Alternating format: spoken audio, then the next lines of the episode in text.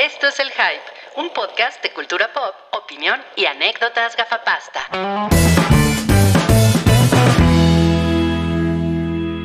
Sí, es el inicio del podcast 432. Aquí está la chica drogada. Hola, hola, la chica drogada. Qué gusto. Ni una qué gusto. sola palabra. Está bien bonito tu nombre. Nos encuentra, se encuentra Sam, que na- hoy nada más se llama Sam.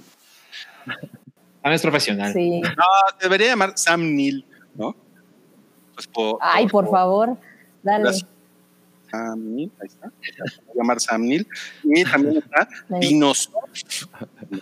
Exactamente. Dinos, ¿qué? ¿Sof? Era, no, Ah. no, era, no era un portero, Dinosaur.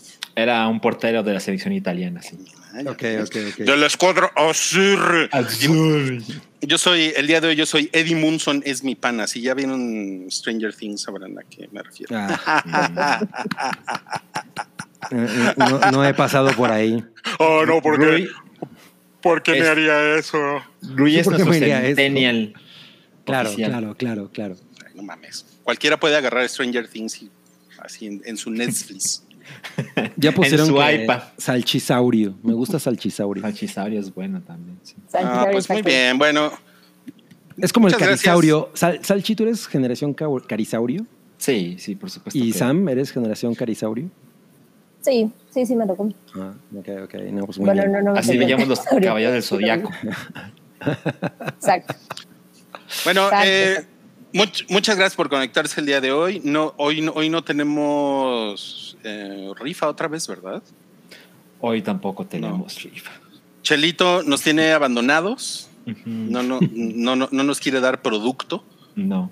¿no? Parece que le, que le pegó el, el, el decreto del vapeo y pues. No, y los bloqueos de los transportistas. y los bloqueos de los transportistas, sí, claro, porque Chelito, pues, porque todo sucede en la Ciudad de México, entonces, eh, pues sí, pobre Chelito, ¿no? Está muy, está muy mal de eso. Sí, sí, sí. sí, sí, sí. Chocodonte. Chocodonte está padre también. Está Sí. mejor que el nombre que te pusiste hoy, Chocon. Ah, sí. Ya se desinfló, bueno, ¿qué les parece si comenzamos entonces ya sin, sin, sin mayor preámbulo? Vamos a empezar con las cosas que nos hicieron felices la semana. ¿no? O sea, no hay, no hay más que decir. Ya hicimos Teatro Guiñol, ya nos presentamos. todo. Ya conocieron a Iwi- el iguanodonte, ya conocieron Ah, a. Federico, el esposo. Sí. Sí. Esperemos que, que Federico y Susi se Arreglen sus a- problemas. arreglen sus problemas. sí. 65 millones de años de pedo. In, the making, sí. Y ahora sí, ahí van las cosas que nos hicieron felices en la semana. Y bueno, voy a empezar yo. Ahora me toca a mí. A ver. A mí- Me a encanta mí, eso. o sea, sí, lo que me hizo feliz en la semana fue grabar la jaita. Ah, eso es trampa. Yo, yo iba a hacer, yo iba a hacer la misma trampa, ¿eh? Me ganó Roy. No mames. Pero es que estuvo, estuvo bien bonito porque fueron Sam Mobley y Oralia. Oralia. Y pues hablaron de, de las chicas de Jurassic Park, que hay, hay muchas mujeres en Jurassic Park y dinosaurias también. Hay muchas dinosaurias. Sí, eh, eh, sale. Es la, yo- es la franquicia que tiene más dinosaurios hembras. Julianne. Moore, Julianne Moore, el personaje de Julianne Moore no es muy memorable, la verdad. Creo que nadie se acuerda de Julianne Moore en ¿Cómo no, güey? ¿Cómo no? ¿Cómo no? Pero ¿La como yo la amo, pues sí me acuerdo de ella. Creo que tiene más que ver con la película en la que aparece ella que con, que con Sí, su papel realmente. Sí, sí, sí. Sí, sí. De acuerdo. sí. Y sale Vince Vaughn, por cierto. Sí. Sale James Bond en esa película. Es- hace un cameo. Está Eso. dentro de un dinosaurio, como Daniel, Daniel Craig. Ándale. Sí, no, no, estuvo, desapercibido. estuvo muy bonito. Búscanlo en el hype. Es un episodio como de, como de una hora veinte. Y pues a mí me dio mucho gusto grabarlo. Eso fue lo que me hizo feliz. Miren, ¿a poco no están bien bonitas las hypas, además? Mira. ¿O no? Y tienen un diplodocus. Sí, cierto. O sea, pues sí.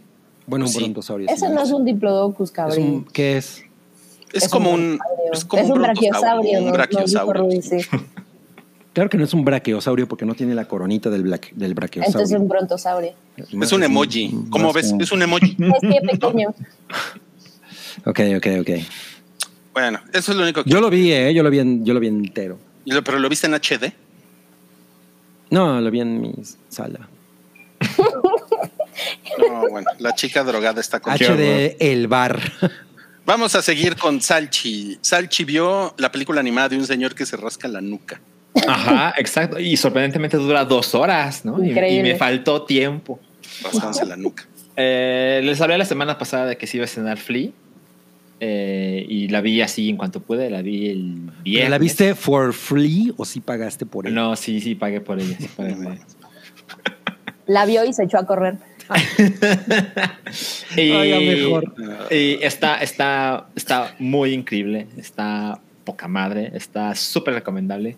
Es un poco mañoso decir que fue lo que me hizo feliz, porque gran parte de la película claramente no está diseñada para ese propósito. eh, tomando en cuenta que es la historia de un refugiado afgano que huye de la guerra y su familia está desintegrada. No como en el MCU desintegrada, pero cada quien por todos lados. Y tengo que decir algo que tiene una escena musicalizada que es absolutamente perfecta. O sea, todo, todo va con todo, todo combina poca madre, todo, todo es muy espectacular y seguramente quien la haya visto ya eh, sabrá de lo que estoy hablando. Y pues aprovechar que esté en cines, es esas películas que con suerte llegan y cuando llegan pues duran poco, ¿no? Eh, entonces, pues muy, muy, muy recomendable, insisto. Oye. ¿y cuándo la estrenaron la semana pasada? La estrenaron la semana pasada. sí. Entonces, a lo mejor no va a estar tanto tiempo, ¿o sí? Es posible. Fíjate que no he revisado si, porque ya ves que la cartelera cambió ayer. No sé si aún tiene funciones en esta ciudad. A ver, déjame. Mira, mañana hay algunas funciones en Ciudad de México. Todavía. Ujú. Pues es que se estrena una película que tardaron 65 millones de años en hacer. ¿no? Entonces, pues sí, no, la van a tardaron poner en un chingo de salas. 65, 31 años en hacer. 65 millones de- y 30. 31. 31, sí, 31, 31. Muy bien, sí, sí, es cierto. Bueno, si pueden, veanla, si pueden, veanla. Sí, y saben, Eh, tengo que decir el último comentario, es que la película, Flea, fue nominada a Mejor Película Animada en los Oscars, Mejor Película Animada, Mejor Documental y Mejor Película Extranjera. No O sea, ¿Y tres cuál ganó? categorías muy... Ninguno, No. cero. ¿no? Entonces terminó la función y, y le pregunto a Verónica, oye, ¿y está mejor esto que Encanto? ¿Fue Encanto la que ganó mejor película? Encanto ganó Mejor Película Madre. Animada. Yo no he visto Encanto, la verdad. Pero, pero a Vero le, le encantó Encanto, ¿no? Eh, a, Vero, a Vero le gustó, aunque le gustó menos de lo que, de lo que ella esperaba. O sea, entonces para, para Vero se, se debió de haber llamado Gusto. Supongo. Muy buen gag, la verdad. Mm, Bien ahí. Ok, bueno, gracias. Ya vimos dos cosas que nos hicieron felices esta semana y Cabri y Sam tienen la misma cosa que los hizo felices esta semana y eso es Top Gun Maverick. Así es, dale, cabrón. Y, y le cedo la palabra a mi Samantha. Ay, qué decentes son, no puede ser. Sí, caray.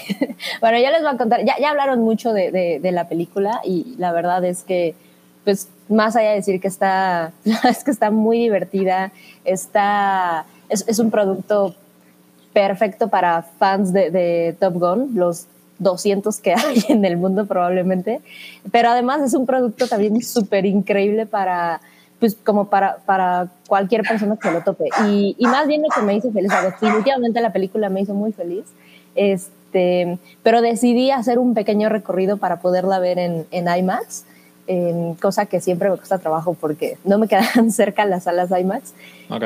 pero súper valió la pena. O sea, la verdad es que me la pasé, no nada más me la pasé increíble con la película, sino me, me fui un sábado en- en- a la primera función para evitar gente Ujú. y me dio mucha curiosidad, me, me pareció muy, muy cute que había muchísimas parejas eh, de diferentes edades, o sea, incluyendo como la mía, más jóvenes, pero había además como muchísimos matrimonios. O sea, 40 y 20.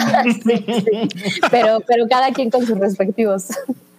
Eh, y, y es una película que me pareció que es, curiosamente, es como una película familiar.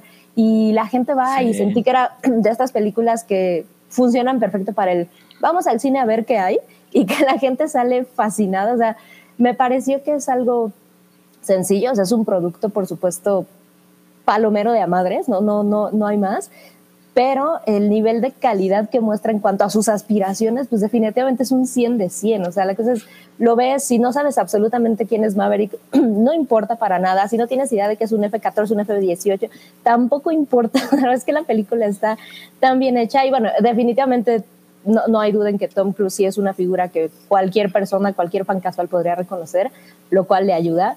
Pero el humor está perfectamente balanceado, la acción, eh, el drama baratillo. Eh, yo, yo todo el tiempo en la película pensaba, está muy cabrón que este güey hizo una película de, de retazos de clichés ochenteros. Y no mames cómo funciona, funciona increíble y es América por todos lados y, y no se siente realmente barato.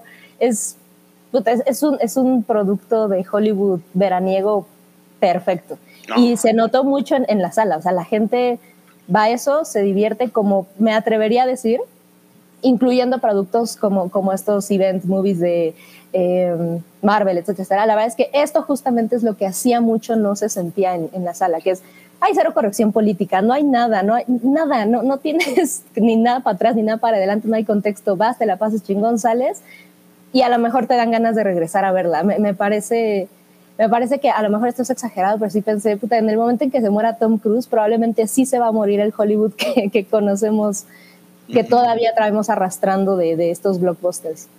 Pero feliz, muy, muy feliz ir a ver la película. Qué chingón. ¿Y tú, Cabri?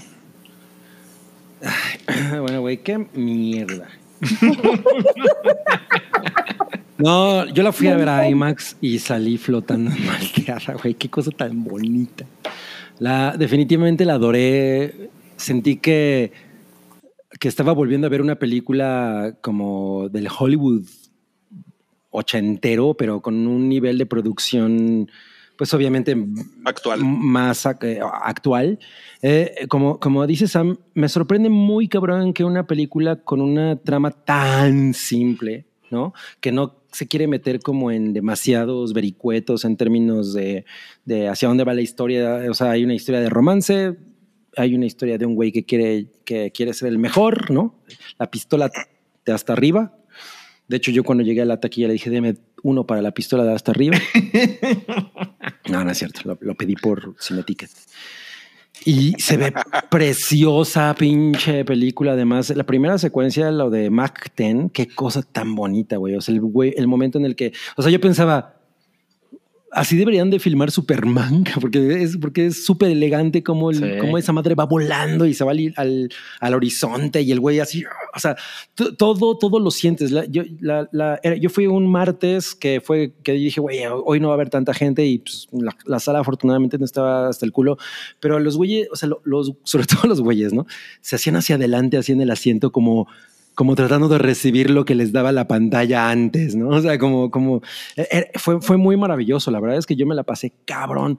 Lo, me, me, acordaba mucho de lo que Rui decía de esto es como, como haces un, un poco lo, lo que hizo también eh, Cobra Kai. Cómo retomas algo, ¿no? Pero, lo, pero no, no tratas de caer en las reglas de, de ahorita, sino le, le, lo respetas, respetas lo que, lo que vino antes que esta película respeta inmensamente la original Top Gun, incluso con el, con el, esto va dedicado a Tony Scott. Uf, no, yo casi lloro con eso. Y me, me, también me acordé que Salchi dijo que por poco lloraba. Yo no, yo no estuve a punto de llorar, pero estaba muy fascinado. Qué raro, güey. ¿no? O sea, el, el, el, mundo al revés. ya sé, pero me pareció, me pareció absolutamente fascinante. Todo está tan bien explicada. Tiene dos, o sea, mis dos secuencias favoritas son las dos secuencias que involucran completamente a Tom Cruise, ¿no? Que es la primera, la de Mach 10, y uh -huh. la secuencia en la que el güey dice, les voy a enseñar a estos culeros quién soy. No mames. No, o sea, y no sí mames. fue como de verga, ¿no?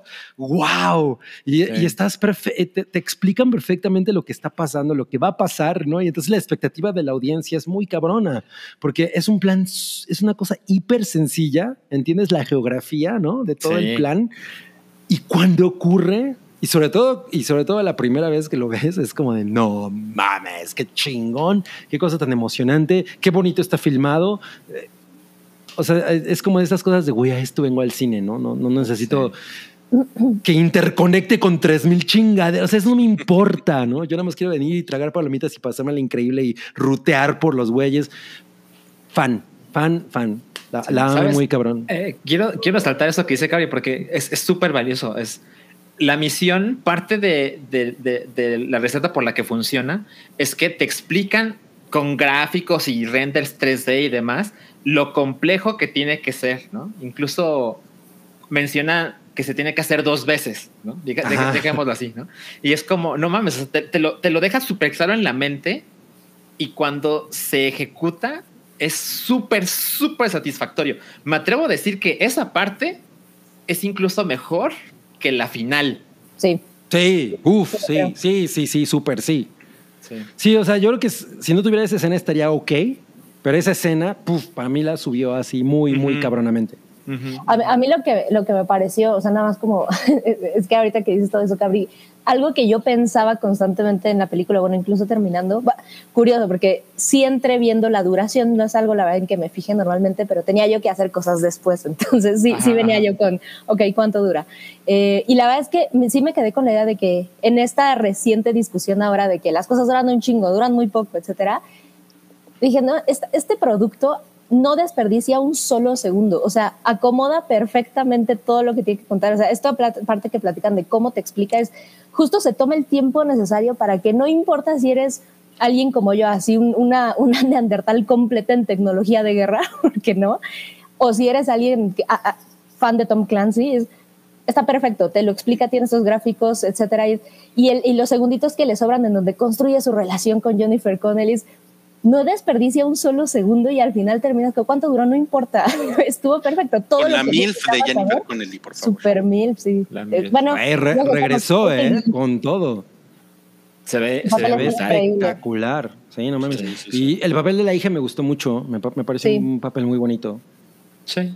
Secundario, secundario, pero bien Secundario hecho. muy, muy bien aterrizado. Y saben qué me gusta, porque Rui nos había dicho de que él imaginaba que iba a haber gente que le iba a castigar que fuera demasiado norteamericano, lo Mm. cual lo entiendo, pero en la película, en el guion, se toman la molestia de no decir dónde es la misión. Ajá, Exacto. exacto. Es un Rogue Nation. Sí, yo, yo, yo al final como que dije, güey, nunca dijeron dónde. Ah, Incluso, incluso la onda de que cubren el rostro también como para cuidar, Claro, ¿no? No, no hay ningún claro. prejuicio, no hay piel, no hay nada. Sí. Es una, es una fantasía patriotera. Totalmente.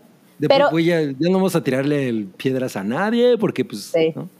Inteligente, y creo que inteligente. se recibe, se recibe de una forma muy parecida a, a Día de la Independencia, que es- puede ser una cosa súper gringa, pero está tan bien construido que al final ruteas por los gringos como, Sí, como está- en los buenos 90. Yo también de alguna manera estaba acordándome de eso porque dije, güey, o sea, ya no- ahorita con el, el punto en el que está Estados Unidos eh, a, ni- a nivel comunicación, pues todo el mundo diría, ay, otra vez los pinches. Obvio, no, eso sería fatal para la Claro. película. Pero lo aterrizan muy, muy, muy bien. Ajá. Mm. Oigan, y en, la, y en la taquilla pilla que no sé quién la presente hoy. Eh, el Chapulín Catrín. Ay, güey, ese es como medio un. es, Es un, un- mashup, ¿no? Como de, como de varios. Sí, bueno, el, el Chapulín Parlanchín. hizo 93 melones en su primer, en su primer semana, Top Gun Maverick. Sí. Que pues no está mal, pero pues, yo la verdad sí esperaba que hiciera más dinero. Mira, Alberto Castellán dice, en la original Top Gun tampoco dicen de dónde son los malos del final, ¿no? Claro que sí, porque traen un traen mix. Entonces es como Mm. muy evidente de dónde son. Sí, sí. Bueno, O sea, pero son. El MiG no, era el- pero, pero el MiG, no, el pero- MiG en ese momento era el máximo orgullo soviético. O sea, Sí, pero, pero podía, pero los soviéticos se lo vendían a, a los países del otro lado de la claro. cortina de hierro. ent- Entonces era de Filipinas. Se lo vendían a Uruguay. No, están bien pendejos. O sea, no, no, no saben cuál es la cortina de hierro, ¿verdad? Filipinas, Uruguay. Es, es la que, es, la que me, es la que me cierran en la vinata cuando no. Ah, se van extraordinario los dos. Ahí Bueno, está. pero pues bueno, ¿cómo ven la taquilla? Pues está bien, ¿no? Está bien.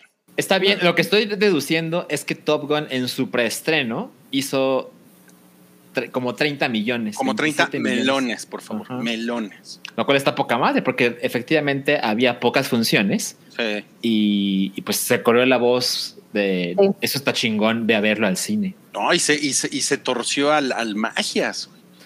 Se torció al Magias. ¿Cuántas semanas lleva el Magias? Se torció al Magias. El, el Magias lleva cuatro. Cuatro, Cuatro, semanas. ¿no? Sí. ¿Pero dónde quedó Asesino sin memoria? Duró más tiempo Sonic en el lugar 2. Asesino sin, asesino sin memoria. Quedó Quinto en lugar. quinto lugar. Pues ahí va, mira. Es que me, me- medio me la vendieron Gaby Mesa y Bulisteria. No, Ah, no mames. no pero no es Gaby sí. la que sale en las cápsulas. No, güey. Ah, ¿no es Es, esa? es Daniel. ¿Cuál? Ah, Es otra. ok, la güera. La güera, exacto. Ah. Ah, ella no tiene mucha gracia. Pero también sale Gaby Mesa. Ah, ok, perdón, Carlos. Bueno, X, que es de A24 y yo no he visto. Uy, sí. Lugar. ¿No la has visto? No la he visto. Güey, si pueden verla en el cine. De hecho, yo estoy muy tentado a verla en el cine. Es muy divertida. Yo no creo que sea una película como que vaya a marcar mm, realmente mucho. Época. Pero, pero está poca madre. O sea, definitivamente si tienes, le tienes amor al cine de horror de los 70, ¿no? Sí. Eh, y, tienes, y, y- y tienes como esta cosa de agarrar las referencias del, del cine porno y todo. No mames, está Es que tiene genes de, de Texas Chainsaw Massacre, ¿no? Ajá, muy cabrón, muy cabrón. Pero, No, pues pero, no se pero diga con, más. pero con toda la, la cosa del cine porno ahí como echada. Entonces está muy, muy, muy cagada. La verdad es que sí, Roque. Y Mia God, Mia Got. le amo. Bien. Bueno, tenemos un super chat por acá. Este es de Alejandro Jara que dice: Yo de niño quería ser piloto de Phantom. Órale, el Phantom es el, es el avión que, que, que peleó en la guerra de Vietnam, como contexto. Y después mi avión favorito fue el Tomcat, que es pues, el que sale El que en sale la en- película original. Y en este. Fue bonito ver Maverick y recordar todo eso. Ah, y además de la emoción. Qué bonito. Qué chingón. Mucha emoción. Ese detalle como de conectar eso con la original Top Gun me parece súper chingón. Eso estuvo chingón, sí. A ver, Sí. léanse este de J. Borbón. A ver, lo yo. Nos manda 200 pesos, muchas gracias. Deseenme suerte, comienzo un nuevo trabajo el lunes. Me interesa que Cabri vea la película de Sadness para que nos dé su opinión. Ah, la voy a buscar. Yo ya Pero vi espero- de Sadness. Pero espero que no sea la de... Pues mira, qué bueno que ya la viste, Salchi, pero, No. pero, pero no le interesa a J. Borbón tu opinión. Aquí se acaba mi comentario. Pero le deseamos suerte en su nuevo trabajo. Sí, Sí, mucha, mucha suerte, mucha suerte. Que, eh, que, que puedas detectar de inmediato a los culeros. Ajá. Que, que te paguen tanto que vas a traer superchats cada jueves. Ajá, que te paguen, que te paguen tanto que, que te puedas comprar la bombita de Andrés García. Haz que parezca que trabajas es mucho, pero trabajando poco. Sí. También. Ya no hay, solamente la encuentras en eBay. A ver, tenemos otro super chat por acá. Gina con G. Ay, Gina, yo leo 50 pesos. Muchísimas gracias, Gina. Hola, chicos. Rui, te tomé la palabra y ya hay invitación para que el team del High participe en mi stream de videojuegos el próximo miércoles. Corazoncito, los TQM. No, pues, chingón. super TQM, Gina. Van a, van a jugar a esa- esas tonterías de echarse eh, tortuguitas y eso, ¿no? Sí, Ajá. así es. Mira, Ah. yo no estoy monitos. seguro de poder el miércoles, pero luego me pongo de acuerdo con Gina para ver las horas y demás. Ah, está bien. O sea, tú juega con Gina cuando quieras, entonces, y no la ayudes, entonces con su stream. Gracias, ¿no? Ya vi. Bueno, pero ¿Ves? ¿por qué dices que son tonterías aventarnos eh, conchas de tortuga y esas cosas? ¿Cuáles son los juegos inteligentes, Rodrigo? No mames, güey. Los que tienes rifles, así bien. Tetris. Como el Master Chief, güey. Oye, yo te- tengo que, tengo que hacer un comentario antes de que se me olvide. Perdón. Eh, en mi función de Top, de Top Gun, cuando se acabó la película, eh, pues llega el señorcito, ¿no? El, El cinepolito. El, el cine, el cinepolito y dice, ya sabes, le bajan la- el volumen y, bueno, pero por, por, por favor, salgan por ahí atrás. Y un güey, güey, deja que termine la canción. y yo, está bien culera esa canción de Lady Ahí sí está. por eso, por eso la película tiene cuatro y medio en mi, en mi En letterbox. letterboxd. La canción, de la Lady canción Gaga. de Lady Gaga. Es que, o sea, Ah, o sea, sí es, importante porque ridículo. cuando se está acabando la función, le bajan cabrón el volumen es para que el eso. cinepolito diga, por aquí es la salida Sí. de Virgencia, ¿no? Y luego ya regresa Oye, el el, el, el cinepolito se llama Leopoldo, por eso le dicen Polito. De hecho, se llama Cine Leopoldo. Qué chingón. A ver, otro super chat. Este es de Yaudiel Ortega.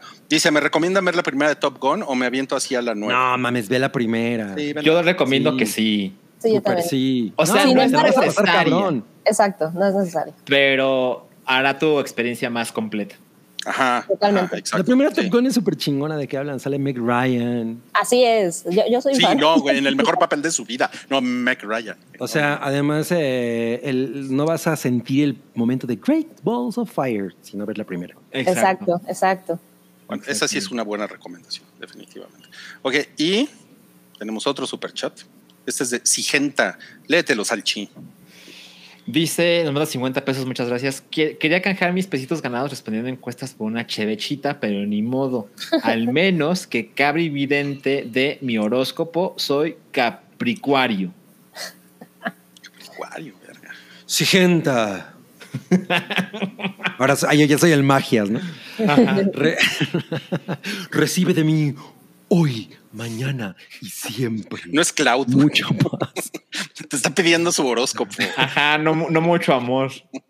Pero pues el horóscopo lo da Walter Mercado. Sí, pero te estás adelantando, ¿no? Ah, ok, ok. Ya te estás despidiendo. Ok. Capricuario. Tu taco de la suerte es birria con caldo, no birria seca, birria húmeda. Me encanta la aclaración porque sí hace la diferencia en cómo te va. Totalmente. Sí, sí, Tu sí. color de la suerte es el magenta. El ¿Y la cian y el magenta. Y recuerda, hoy, mañana y siempre. Ahora sí. Ajá. Recibe de mí mucha paz, pero sobre todo No mames, estuvo No, verguísimo. su pose de streamer coreano, ¿no? Sí, sí, sí. No, va, streamer que lee horóscopos como Walter Mercado coreano. No mames, qué increíble. Ya, suficiente. Vamos a las cosas que vimos en la semana. Uh,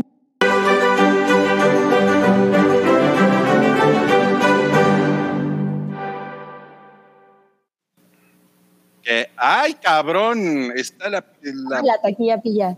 ah, Moria. Ahí está. Es cosas que vimos en la semana. ¿ok? Cosas que vimos en la semana. No se, no se, no se me pongan locos. Vimos Stranger Things. La, la ¿Qué? vimos Sam y ¿Qué yo. pedo ¿verdad? con ese 91%?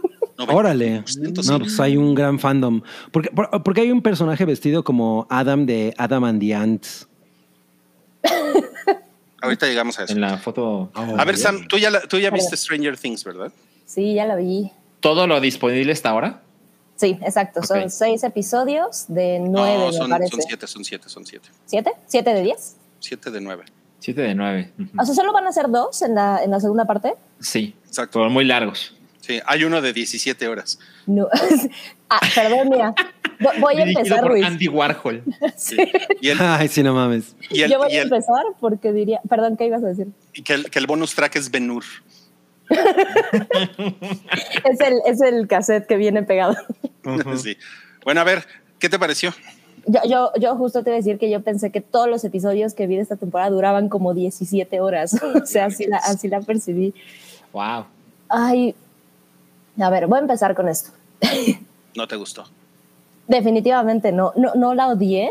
Eh, es que no diría que no me gustó en su totalidad. Eh, la primera temporada, la verdad es que me, gustó muchísimo, no en el sentido de que considerara que era, que era un producto chingón, porque para ese entonces eh, eh, Netflix, la verdad es que ya nos había ofrecido cosas de mucho mejor calidad que, que este tipo de cosas, pero visualmente para mí hizo la diferencia. O sea, la primera temporada me pareció que, bueno, yo creo que ya se los he contado, pero a mí esta onda de nostalgia ochentera, yo así soy facilísima para que me vendan las cosas. Y la verdad es que la nostalgia ochentera estaba muy bien armada y yo que no soy niña ochentera, pues me parecía increíble, ¿no? Qué tan eh, artificial, forzado, no, no sé, a mí, a mí me gustó mucho.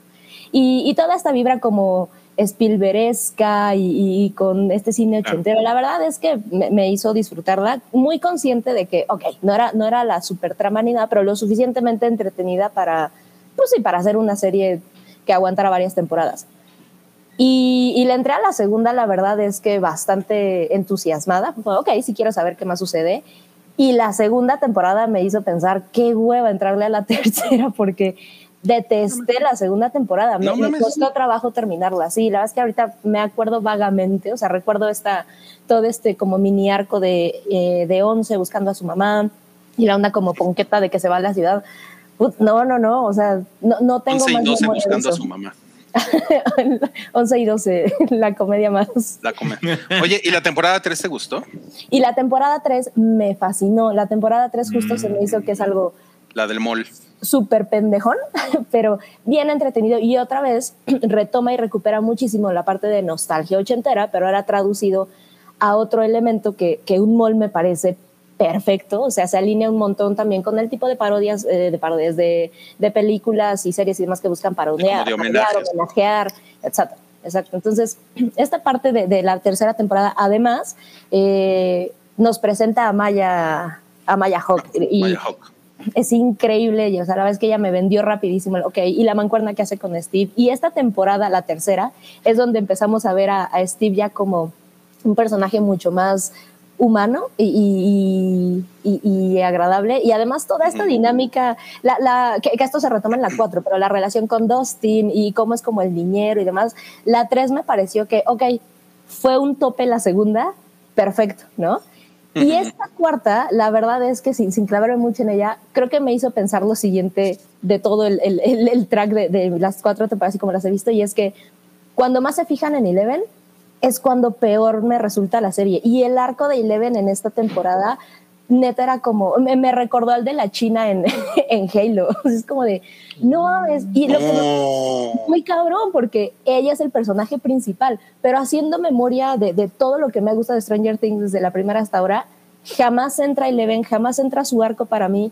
Me parece, por ejemplo, que eh, esto, esto, esto creo que sí es muy evidente, más allá de mi opinión personal, pero para la primera temporada Eleven se hizo un boom de cultura pop, o sea, ya era un ícono, ya era, la gente se vestía de ella para Halloween, ya, ya había piñatas, era, era súper reconocible, ¿no? Si, nos, es- si nos están escuchando en audio, ya le pusimos aquí el letrerito de spoilers, ¿eh? Porque Ah, sí. Sam, Sam ya está echando spoilers así. No, no, no estoy diciendo nada.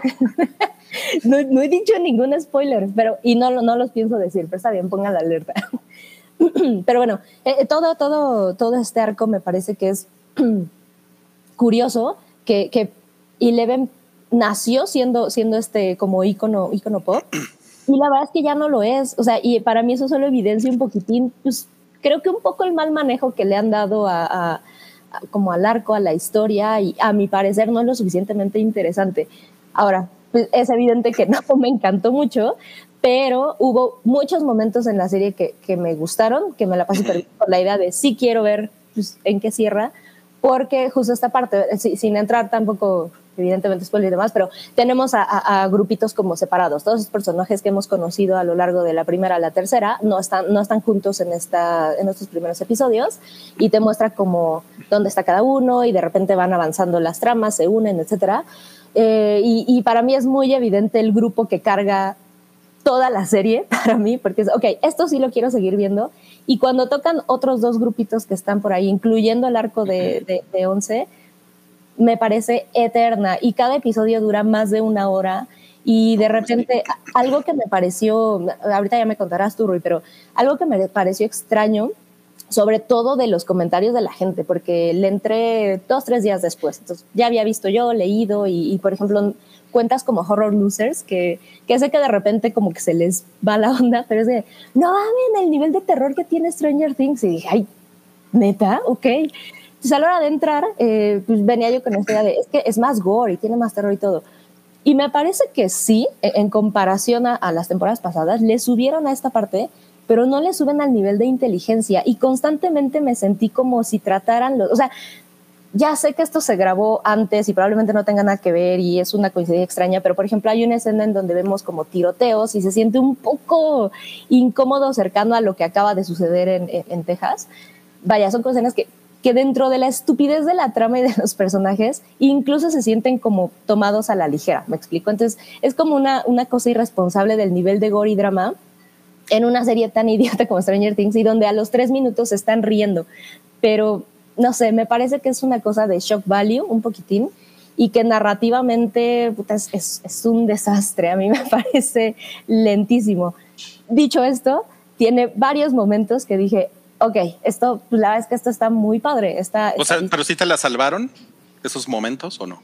eh, este, por ejemplo, estamos viendo esta imagen de donde sale Nancy, Steve, y ellos, ellos cuatro, por ejemplo, para mí es fuera de lo que ellos estén pasando en la serie, no me interesa ver a los demás personajes. Sí. Eh, bueno, hay, hay- una parte más grande de este grupo, pero fuera de ellos, la verdad es que justo no me interesa y pues me parece que eso es evidente de eh, un producto que te guste a medias, pues, pues sí, pero no creo que esté, no entiendo el noventa y tantos por ciento en Rotten, neta no lo entiendo. Órale, sí, sí está cabrón. Me parece ¿eh? que estamos. eh, per- discúlpame por meterme, Samantha, pero. Adelante. me parece que estamos Samantha. ante eh, el ocaso de la humanidad. este- Eso es un hecho. Es, eh, a, a- a mí me destruyó un meteorito, pero a la humanidad la va a destruir su propia pendejez. Siento, siento decírselos, siento decírselos de esta manera, pero así va a ser. Bueno, este, Oye, tomando en cuenta que es el mismo dinosa- dinosaurio que agarraba su caca y la ponía en los muros, pues ha mejorado mucho, ¿no? Pues es que ya fue a la escuela.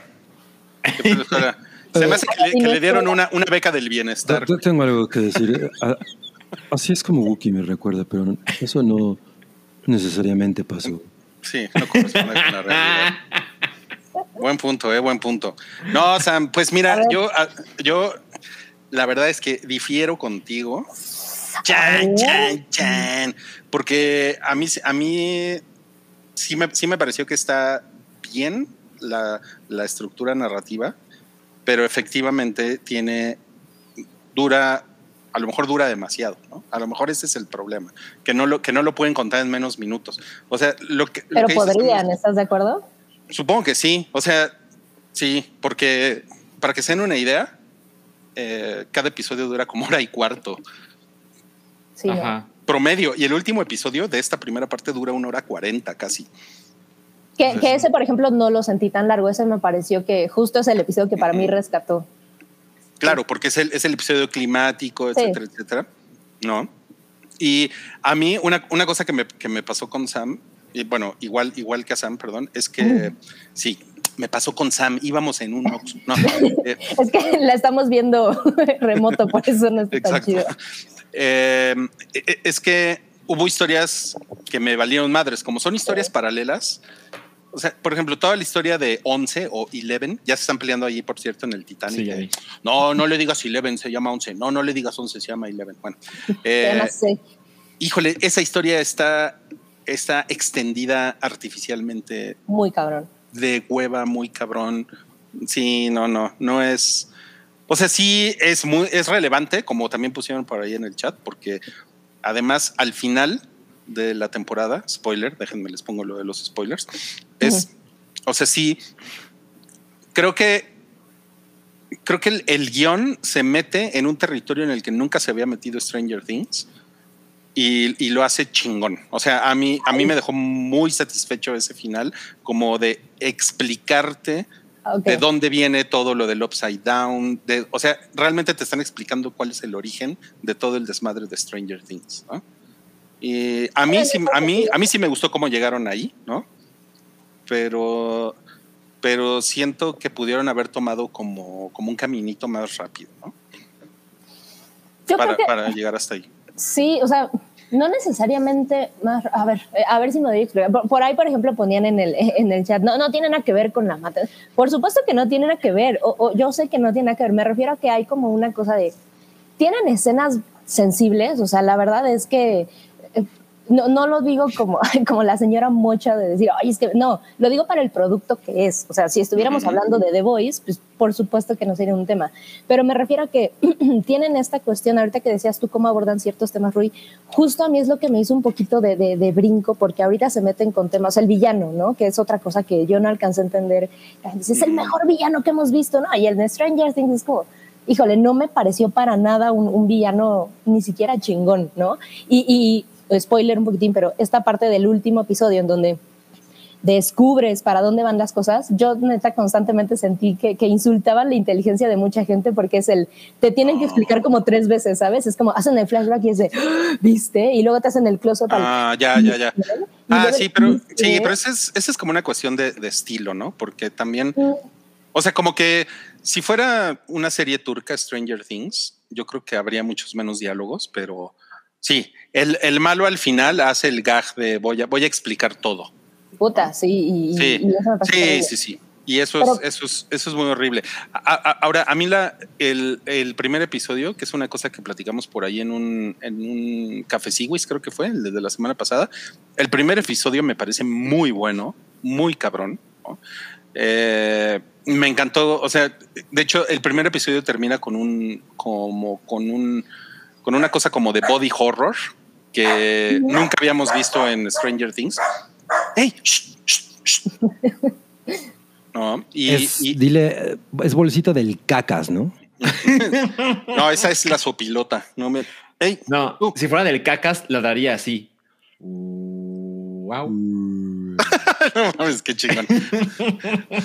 bueno, es un, es un, es un, a mí me pareció un final muy chingón y como que pone, pone sobre la mesa este como, o sea, to- toda la serie es como un homenaje a, a Nightmare on Elm Street, ¿no? Eh, Sí, sí. ¿No? Eh, Y de bueno, hecho, incluso- y de hecho sale, Sí. sale el actor. Hay un cameo, hay un cameo muy increíble. Sí, Sí. hay un- bueno, es un cameo, pero además él es, según yo, él es, él es el, él es el güey que le da la voz al malo. ¿Cómo, cómo, cómo se llama Freddy Krueger? Robert Este, Englund. Robert Englund, ajá. Sí, sí, sí, sí. Que, que yo pensé, perdón, pero rapidísimo, cua- cuando está el flashback al que se supone que es el Robert Englund joven, por algún momento dije, no mames, ¿a poco? Ojalá hubiera sido este güey el que hizo justo el revival de Nightmare, ¿se acuerdan? Que era el actor que hacía el papel en Watchmen de Robert Sí, sí, sí, era. Yo pensé que era él y, y dije, no, Hailey Reid, no me acuerdo cómo se llama. no sé llama- cómo se se llamaba. llama. Y ahorita que están mencionando todo esto, me parece, eh, todo, con todo este desmadre de los multiversos y bla, bla, me parece un gran momento para revivir a Nightmare on Elm Street. Sí, sí, la verdad es que el, el- el huevos. revival fue una Y basura. a, mí, pero- y a mí me, y a mí me parece que lo, que lo hace chingón, Stranger Things. O sea, a mí me, a mí me enganchó, me entretuvo cabrón. Me, me le eché en dos días. Ay, lo- cabrón, a mí me costó trabajo, Rui. Neta, no, no, no, yo sí era así como de uno tras otro. O sea, cero problemas. Nada más que sí veo que el de ese primer episodio que pone, in- o sea, introduce muy bien la historia. Los siguientes cinco episodios se alargan un chingo y el siete es muy satisfactorio. Sí. Entonces, como que esos cinco episodios creo que pudieron haber sido uno, o no sé, o dos, ¿no? Madre, sí. Pero, Chal. O sea, sí, se la, sí es extender, extender, extender, pero como pues, la, la verdad, yo, yo estaba en mood como de, ah, sigan hablando pendejos, ¿no? Porque está cagado, ¿no? Y están cagados, o sea, Dustin está muy cagado en esta Puta, temporada. Dustin está increíble. Sí, estos cuatro güeyes que, que estamos viendo aquí, de hecho, es este güey es nuevo personaje, Eddie, Eddie, Eddie Monson, está poca madre, ese güey desde, el- desde el primer episodio está muy chingón, que es como el, el metalero ochentero, ¿no? Eh, o Sí, sea, como a Breakfast Club un poquitín. sí, sí, sí. Pero definitivamente los, los mocosos de Stranger Things ya quedaron muy atrás, ¿eh? O sea, Excepto por Dustin, sí. excepto por Dustin, todos los demás están súper olvidables, ¿eh? Y, y se nota un poco, porque la verdad es que no los vemos muchísimo tampoco en, en- en los episodios. O sea, creo que en algún momento sí, sí va por allá, pero tampoco salen mucho. Y justo por eso es como lo que te decía, esos arcos, la verdad es que cuando regresan como de, ah, sí es cierto, tenemos estos otros güeyes. se Para arcos los de McDonald's. Totalmente, totalmente. Sí, eso sí. Pero, es- mira. es- pero estos cuatro güeyes, o sea, la, la hija de, de Ethan Hawk, Maya Hawk, que es, la, que es la lencha, que es la que está es, en medio, es hija de Uma Thurman, pero es hija de Uma Thurman, se se parece un chingo a Uma Thurman, ¿no? sí. Eh, este güey, el personaje nuevo, el, el metalero, eh, eh, Steve, el pelo, Steve, eh, The the hair. hair. O sea, están muy cagados. Están, eh, estos güeyes son los que sostienen Son la corazón. serie. Sí. Incluso Sí. la carirrara esta, ¿cómo se llama? Nancy, que a mí ella como que no me, no me cae muy bien, pero, pero como que tiene su, eh, tiene como su, su onda, ¿no? Como de Ah, no, me cae muy bien. nerdita. Es que es, es la periodista. Sí. Sí. Sí, es, es la pero otra. Es muy cagado que Stranger Things, de repente, pues ya ahorita ya se volvió estos cuatro güeyes. O sea, los mocosos se fueron a la verga. ¿no? incluyendo a Eleven. La verdad incluyendo es que. Eleven, insisto, sí. Insisto, no es un gran personaje, pienso. Sí, o sea, sí, como sí. que no supieron qué hacer con ella. Pero mira, o sea, es que ahí me estaban recordando de, ay, te gusta ver a Master Chief perder su virginidad, pero esto te dio hueva. la verdad es que creo que se trata completamente de aspiraciones. Y en el sentido de Stranger Things es, si se hubiera quedado al nivel que siempre está perfecto, yo la verdad es que siento que decidieron coquetear con, con temas a- más adultos, o sea, hay por ahí guiños a cosas como un poco de salud mental, etcétera. Y la verdad es que hay mucho shock value, como con poquita responsabilidad. Y, y no lo digo porque tengan que, que educarnos, sino porque se toma como muy por encimita. Y la verdad es que, pues, pues qué hueva, mejor quédese acá, porque de repente te meten en una escena dramática, o sea, es- hablan de cosas cabroncitas y, y- y hay escenas en las que dices, ok, eso estuvo fuerte, o sea, el, el arco de Hopper, por ejemplo, es, es como, pues es dramaticón, sí tiene ciertas ondas, pero, pero es dramático. Ay, a mí me dio hueva. Todo lo de Rusia me dio mucha hueva. Sí, sí, la verdad es que sí. Bueno, hay Está cosas muy que me estúpido. gustaron, pero, pero exacto, se siente como un desprecio de tiempo muy cabrón. Y, y es muy dramático y de repente pasas a cosas como, como Dustin diciendo alguna estupidez y de repente pasas algo como eh, spoilers, ¿no? Pero esto que decían es, vemos a niños muertos, ¿no? O sea, y es una escena, es una escena pues sangrientona y es una escena que además eh, se supone, o sea, sí le dan el peso dramático dentro de la historia. Esto estuvo muy cabrón. Pero ves los visuales y ves como el contexto y ves como cómo atienden el tema y la es que justo se siente shock value con muy poquita inteligencia y eso es lo que me cayó gordo. O sea, al final es, no es tanto cómo les quedó el producto, si es una joya, ¿no? Pero pues si le aspiran a más, pues yo pensaría, pues échenle un poquito más de ganas, ¿no? No es nada más aventar referencias y sangre y demás. Sin que- porque además, si fuera divertido, pues ok, pero como tratan de meter estos temas como pues, pues, serios o, o no tengo idea de qué sea, es, es raro, es muy raro. Híjole, el- yo, yo, ahí- el- yo creo que ahí es donde difiero más de ti porque yo me entretuve cabrón. Qué O sea, cagado.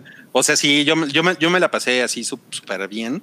Así estaba, estaba como muy, muy metido. O sea, le puse mucha atención a lo que estaba haciendo cada pendejo. Incluso las historias que me daban hueva, les estaba poniendo atención. Y al, y al, y al, y al final, al final me parece que cierra muy chingón y me, y me, y me parece que es algo que nunca ha hecho Stranger Things. Como, E- Eso, eso me pareció que lo cerró, sí, muy increíble. Sí, entonces, mira, yo por eso, yo por eso le puse eh, tres, tres y media garras de Velociraptor. Ay, cabrón, no, no, no. Qué fuerte. ¿Tú cuántas garras de Velociraptor le pones, Sam? Le pondré esa chiquita que está ahí, nada más. no mames, ¿media garra? No, no, no, no. Le, una- le pondré, le pondré una y media por, por Steve. ¡Wow! No, no, no, no, no, súper salvaje, súper salvaje. Llegó, un- miren, a lo mejor estoy, no, conecté, es que neta no conecté, la voy a seguir viendo y el último episodio me gustó y ellos me cambian, pero sí, como por ahí del tercer episodio dije, creo que voy a esperar a que alguien me la cuente, o sea, neta, qué hueva, ya, ya no quiero seguirle. Y ya después como que me empezó a agarrar, pero no, no conecté nada, nada, nada. No, No mames. O sea, viste como 10 horas. Y sentí que perdí mi tiempo. O sea, sí, bueno, aparte que decía, la tengo que terminar porque no la puedo dejar, pero estoy desperdiciando mi tiempo. Chale. Mira, mira, ya, eh, ya, ya pusieron por aquí. Recuerden, no olviden que a Ruiz le ha gustado casi todas las cochinadas que han salido desde Shang-Chi. Pero mira, todos aquí recibimos ese odio porque la gente nunca va a olvidar que le puse cuatro estrellas a Moonfall. Sí, sí, sí. Ah, es que sí te la mamaste tantito. Pero no, Milik, ahora sí que cada quien, ¿eh? Ahora sí que cada quien, Milik. Sí. Cada quien sus Bueno. cada quienadas. Eso es lo que tenemos que decir de Stranger Things. Pero además, en cosas que vimos, tenemos aquí a Cabri contra todo en todos lados, en todos lados, en todos lados. Y Rui puso el póster culero. Además, güey. sí, nomás. O sea, el otro está bien padre. Y Pues es el póster que están promocionando en México. A mí que me Es dices, cierto, güey. es cierto. El, el otro día me encontré por, por casualidad que el que diseñó el póster original es. James Jean, que es un artista súper cabrón, Ah, neta. que posiblemente más personas lo ubican porque él es el que hizo las ilustraciones de, de Black Parade para My Chemical Romance. Pero bueno, era un paréntesis. Ay, qué verga estuvo ese. ¿Qué es eso de My Chemical Romance? Son unos pendejos Son unos pinches emos ahí. que se, Son que se ponen aquí cosas en los ojos. Marihuanos. que querían ser los Smashing Pumpkins. Bueno, ¿qué tal está todo en todas partes al mismo tiempo, Cabri? ya se va a poner su. Ah, muy bien. A muy ver. bien. Este. pues es esta película de A24 que, a mi juicio, intenta hacer como el, el primer event movie de A24, como la primera cosa que se puede poner al tú por tú con cosas muy comerciales, muy grandes, ¿no? Y por tanto, pues es como una expectativa muy, muy cabrona. Yo, obviamente, después de ver los trailers y todo, le tenía unas ganas gigantescas, a pesar de que estos güeyes que son los Daniels, ¿no? Que no es la banda de los Daniels, sino unos güeyes que se llaman Daniel Daniel. Sí. Son los güeyes que hicieron Swiss Army Man, una película que por alguna razón el circuito indie ama muy cabrón y yo no adoré, como todo el mundo decía que la iba a adorar, el- la película de Harry Potter echándose pedos. Eh, pero aquí... Oye, Cabri, Cabri, perdón por interrumpirte. No va a haber spoilers, ¿verdad? No, no, no, no, No, no, no, bueno, no. mames, no. Oh, bueno, no te enojes conmigo, están preguntando. Yo no soy ese tipo de persona. Em.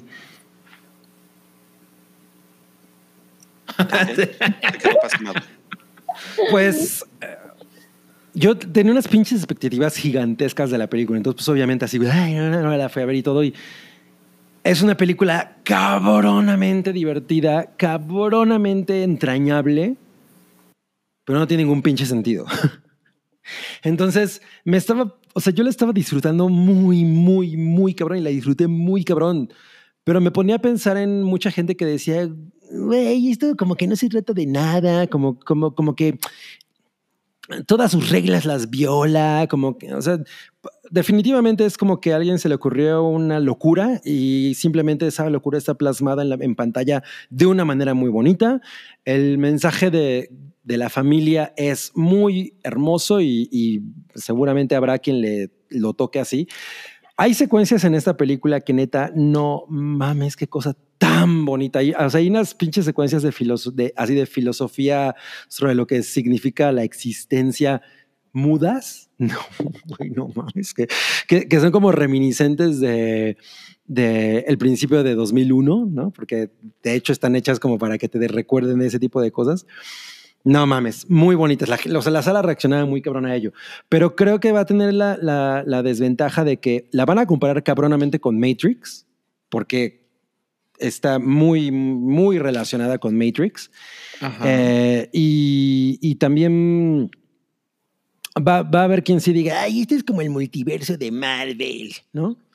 sí. Entonces, si tienen esos prejuicios, pues... Pues esa es la, la, la promoción de la distribuidora aquí en México, de hecho. Yo, sí, y están como apostándole mucho a eso. Yo creo, yo creo que mm, pa- para, pa- para su desventaja, para, pa- como, como en detrimento de la película, eso sí nunca realmente lo exploran demasiado. Simplemente de pronto, eh, o sea, empieza y empieza y empieza y entonces está construyendo como este universo que tú dices, ah, ok, voy a tratar de seguir las reglas.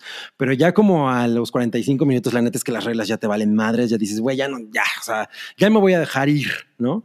Y, y tienes que hacer eso porque sí, definitivamente la película ya no se interesa demasiado en, en, pues en, en hacer sentido, ¿no? Ajá. Pero como al final la cosa es mucho del corazón y hay, y hay, un, y hay un tema de, güey, la verdad es que después de todo lo que ha pasado con la pandemia y de cómo nos sentimos y de, y de sentirte solo y, y tú pensar que, güey, a lo mejor en... Tu, tu familia es tu, la misión de vida que, que viniste a resolver a este planeta, ¿no? En lugar de, ¿tú a qué viniste a este planeta? Pues no, güey, a estar con mi familia y a que mi familia sea lo más feliz del mundo si amarras con ese, con ese discurso, vas a salir como ah, flotando en malteada, porque no mames, es encantadora. Y pinche película tiene unas cosas, hay unos momentos así como de imaginación visual que son increíbles. Jamie Lee Curtis pff, está de poca madre, así como, güey, neta es Jamie Lee Curtis, no mames, está maravillosa. Y Michelle Yeoh, fucking A. O sea, no mames, Oye. qué chingón que, que esté esta mujer en esta película, ¿qué? Oye, pero como que en esa foto parece que está bostezando, ¿no? O sea, O- o que la agarró güey. ¿Conoces a alguien que bostece haciendo esto? Agarró Beckman. Pero Roy, ¿a ti te gustó Shang-Chi? Ah, está chida, Chang-Chi. Te tiene que gustar. Se ponen una verguiza en un camión. ¿Qué más quieres? Las, las- peleas en esta película están bien chingonas. O sea, la neta es que es- ti- tiene esta manufactura que, que ves las cosas ocurriendo en pantalla. Pa- pasa lo que me pasó con Top Gun Maverick, que es como de, güey, lo que está pasando en pantalla sí está ahí, ¿no? O por lo menos está filmado de una manera que tú sientes que está pasando frente a tus ojos, que hay como un truco de magia, ¿no? Que, que no está percibiendo tu, tu, tu- tu sentido de, de- de la vista y, de- y del orden. Entonces, eso me parece muy encantador, ¿no? O sea, lo único que digo es que sí creo que alguien que está esperando como, como toda la super explicación que te intenta dar Marvel que, y como están acostumbrados a eso, ahí sí los va a completamente desconectar porque va a llegar un momento en el que la película se va a la chingada con eso. O sea, y, y simplemente ocurren cosas en pantalla que están bien chidas. Ok. Entonces, eh, Esta, esta es la película más taquillera de A24. A24. Hizo como 70 millones. Bueno, lleva 70 millones. Hizo 800 pesos. exacto, exacto. Entonces, sí, creo que por primera vez en el caso de esta distribuidora están viendo que tiene el potencial de ser masivo, ¿no? Cabrón. Creo que los trailers han sido muy atractivos para mucha gente. Es que, es que sí es muy divertido. Yo, yo sí digo que es como un mix de Kung Fu Hustle y The Matrix. Ma- de Matrix en, el- Wow. en- en la parte de, de la filosofía Ujú. es muy similar, les va a sonar muy cabrón a Matrix. Y en Kung Fu Hustle con la parte de lo absurdo, ¿no? O sea, güey, se va al fondo con lo absurdo y lo resuelven de una manera muy chingona en términos visuales. O sea, como que eh, como que no son estos eh, son los efectos que haría Michelle Gondry, ¿no? O sea, como ese tipo de efectos que casi lo estás viendo ocurrir en- así, como si fuera un truco de magia. Entonces, eso es lo que me parece absolutamente encantador de la película y de, y de nuevo que amarre con, con el tema del corazón. Y luego sale este dude que era el, ¿cómo se llama? Roundabout en, en Indiana Jones. Ah, el, ni- el niño de Indiana Jones, de del Templo de la Jones. Perdición. O sea, o sea, ya creció. No, se quedó igual. Se quedó niño. Pero ese es, es exactamente el mismo dude, ¿no? Pero ya No le cuelgan los huevos.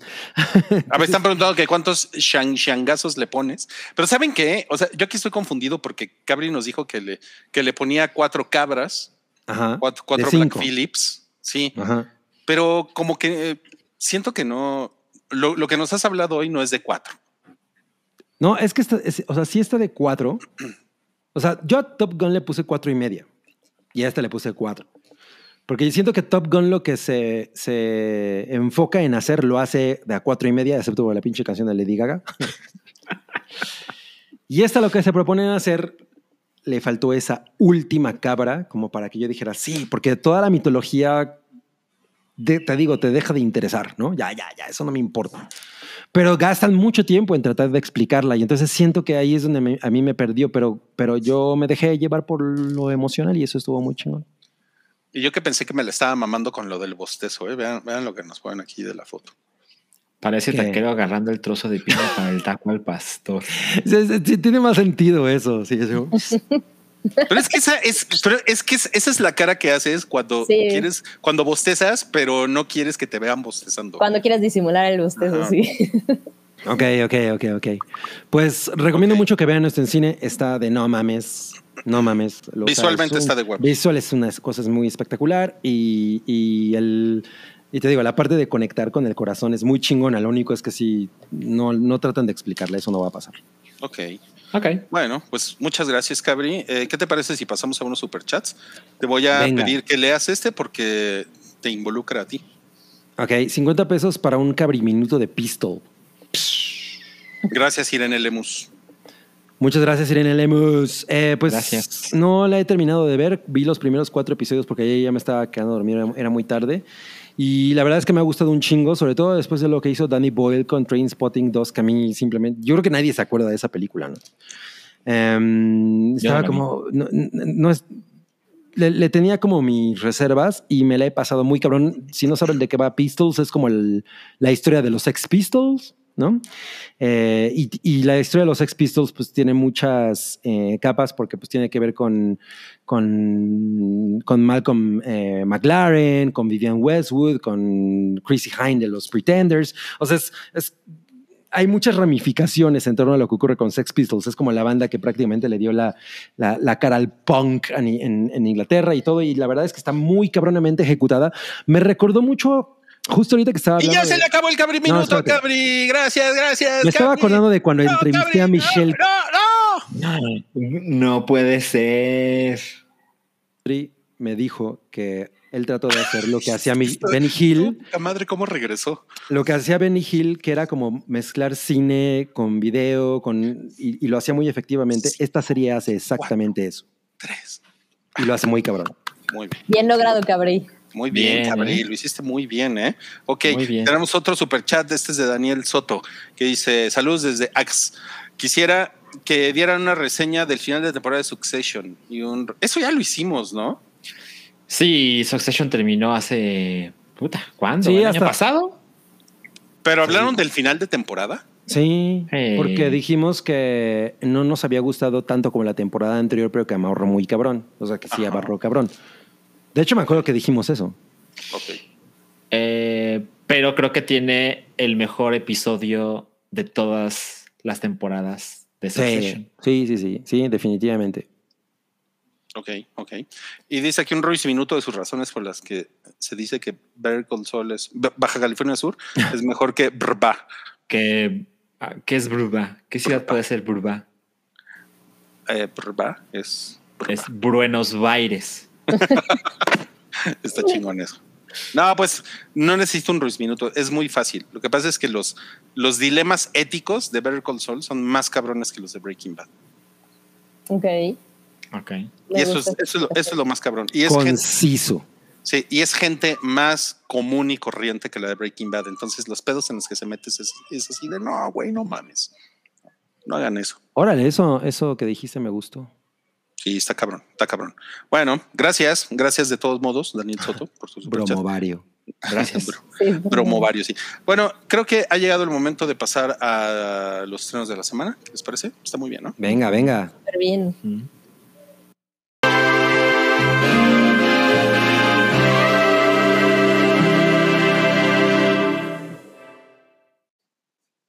Hola, bienvenidos al episodio 432 del Hype. Ahora vamos a hablar de Jurassic World Dominion. Yo voy a ser su reseñista el día de hoy. Todo comenzó en el año 2015, cuando salió la primera Jurassic World. Ajá. Dios mío. Imagínate un audiolibro con este cabrón. Sí, no. Deja tú eso. Pobre cuando le toque el, el Ferminuto. ¿Cómo se llama? Federico No, ajá, exacto. No va a decir nada. Es decir, un, un, un, Fe- ¿cómo se llama el pendejo? Federico. Un, un Minuto. Federico Minuto de, de por qué terminó con Susy Con. Susi, sí. Yo dejaba abierto. Yo, yo te voy a decir por qué terminó Susy Rex contigo, mi querido Federico. Yo tengo pulgares. Los pulgares. ¿Tienes, Es lo ¿tienes único. cótex? Ah, te entendí. Yo tengo cótex. Tengo pulgares, tengo pulgares y pues ya Eso, sabes, ¿no? eso Ya puede hacer maravillas. Exacto, exacto. Federico, lo siento, lo siento, lo siento, lo siento. Ya nos pusieron aquí el, el ASMR de Federico. No, va, qué horror. Qué chingón. No, pues ahora sí vamos a el estreno de la semana en, en cines que es. Híjole, fíjate que el, el otro día vi un, vi un video oficial de. Google, o sea, de YouTube, YouTube, YouTube, diciendo, casi casi te decían, no, no se hagan pendejos, si silban una canción con derechos, les podemos banear su video. ¿En serio? Wow, ¿eh?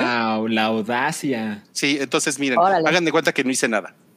No, pues ya valió madres. Ya nos robaron el canal. Pero si la haces como pato. cuac, cuac, cuac, cuac. No, no, que no, no, no, no, no, también, también aplica. Ok, bueno, Jurassic World Dominion se estrena hoy. Hoy se estrena en Mm. cines a lo largo y ancho del Cretácico. hay, que, hay que agotar los chistes. De hecho, ya vieron que tenemos ahí un tiranosaurito Rex. Está bien chulo. Sí, lo vi, lo vi, lo vi. Está bien bonito. Y bueno, para tener un, un poquito de, de, de contexto, la, la, primera película de, de esta trilogía, no mames, Jurassic World, 71% en el tomatómetro. Fue una sorpresa, estarán de acuerdo. Fue una sorpresa. Eh, una sorpresa, ¿por qué? Pues porque, para bien, para mal. Porque veníamos de, de Lost World y después Jurassic Park 3, que no son, o sea, ya todos dábamos por muerta la franquicia. Yo diría sorpresa para bien, sí. Sí, sí, ¿no? Y, okay, y fue una okay, película okay. como muy, muy entretenida. Eh, Chris yo me Pratt. La pasé bien. Sí, yo me la pasé poca madre. Chris Pratt está bien mamado, ¿no? Sí. Era cuando estaba fresco, ¿no? Estaba como, sí. ay, qué chingón es este güey. Sí, qué chingón que pasó de ser el, el gordito de Parks and Recreation. Nadie se acuerda de que el malo era Vincent D'Onofrio, ¿verdad? No. Claro no. que sí, quería weaponizar a los velociraptors. Sí, quería weaponizar, qué chingón. Me encanta Sam la pocha. Sí, Te voy a weaponizar la mojarra, mamacita. Ay, cabrón. Dijo nadie no nunca. Eso. Les, les, recuerdo que este podcast lo ve el papá de Sam. Sí, no mames. oye, oye, mijita, ¿qué es eso de weaponizar la mojarra? Claro, porque mi papá es un idiota también. Ok, vamos a seguir con el hace, podcast. Hace la cara de Chris Pratt. vamos a seguir con el podcast. Vamos a seguir con el podcast.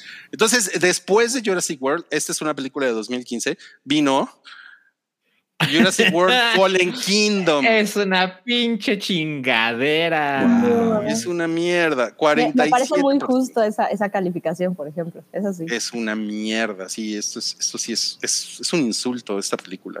Sí. Sí, yo esa ya, ya, no la vi. Después de la anterior, no, no, no. Lo digo yo que me gustó Shangri-La. sí, exacto. Shangri-La. O sea, está, sí está muy cabrón. Entonces viene la tercera película de, de, la serie, que es como el cierre de esta trilogía, porque seguramente va a seguir habiendo películas de dinosaurios, ¿no? Sí, seguramente. Sí. No son pendejos, ¿no? Jurassic Galaxy. ¿Cómo? ¿Y qué? Jurassic Galaxy, la próxima trilogía. Ah, ya. Yeah. Ajá, Jurassic Moon, ¿no? Sí, sí. Entonces, Jurassic bueno. Moon Fallen Kingdom. Jurassic Moon Fallen Kingdom, sí. En esta sale la morra de la segunda película que ya creció. Y, mm. y, y sabe telequinesis, aparece. Sí, está, está, haciéndole como Eleven. Todos uh -huh. hacen así, ¿no? Así. Eh, y sale, y pues sale el, el, elenco original de Jurassic Park, sale Sam Neill, Laura Dern, eh, Jeff Goldblum. O sea, le tienen tan poca fe a esta mamada que pusieron a esos tres güeyes así de, güey, esto es lo más ching, esta es la carta. Bueno, ahí, ahí yo les debería decir que desde la primera lo estaban negociando y no lo habían logrado hasta esta. O sea, era algo que más bien hasta oh. ahora le salió. Ok. Pues sí.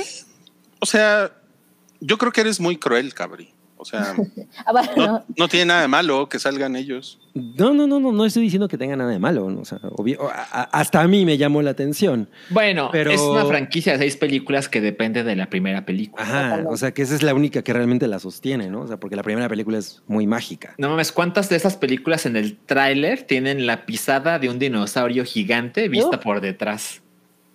Sí. Mm. No, pues cero, ¿no? Cero definitivamente cero. Y sí. leía, leía que mm, una, digo, algo lindo, un detalle lindo de esta película es que eh, Steven Spielberg, bueno, el director que es Colin Trevorrow, le, le, mandó una foto a Spielberg de, de, la, de, la, de su pene. Una pic no solicitada.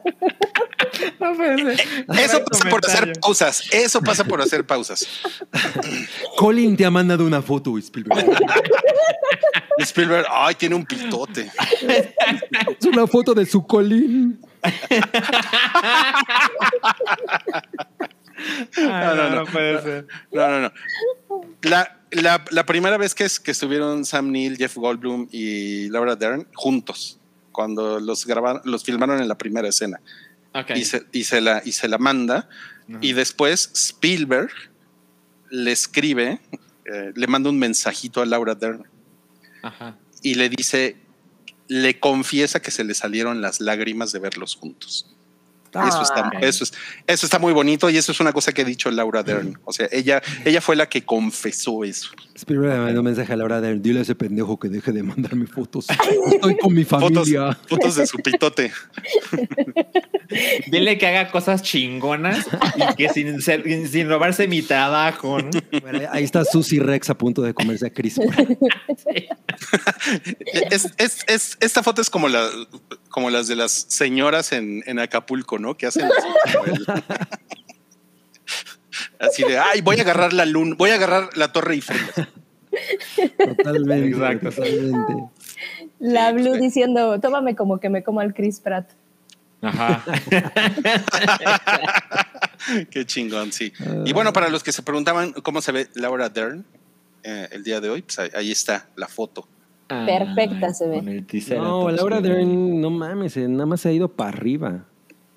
Sale, con un con un dino bebé. Sí. Y un Triceratops bebé. Y, y le está diciendo, bebé, yo en la primera película vi a tu mamá toda cagada.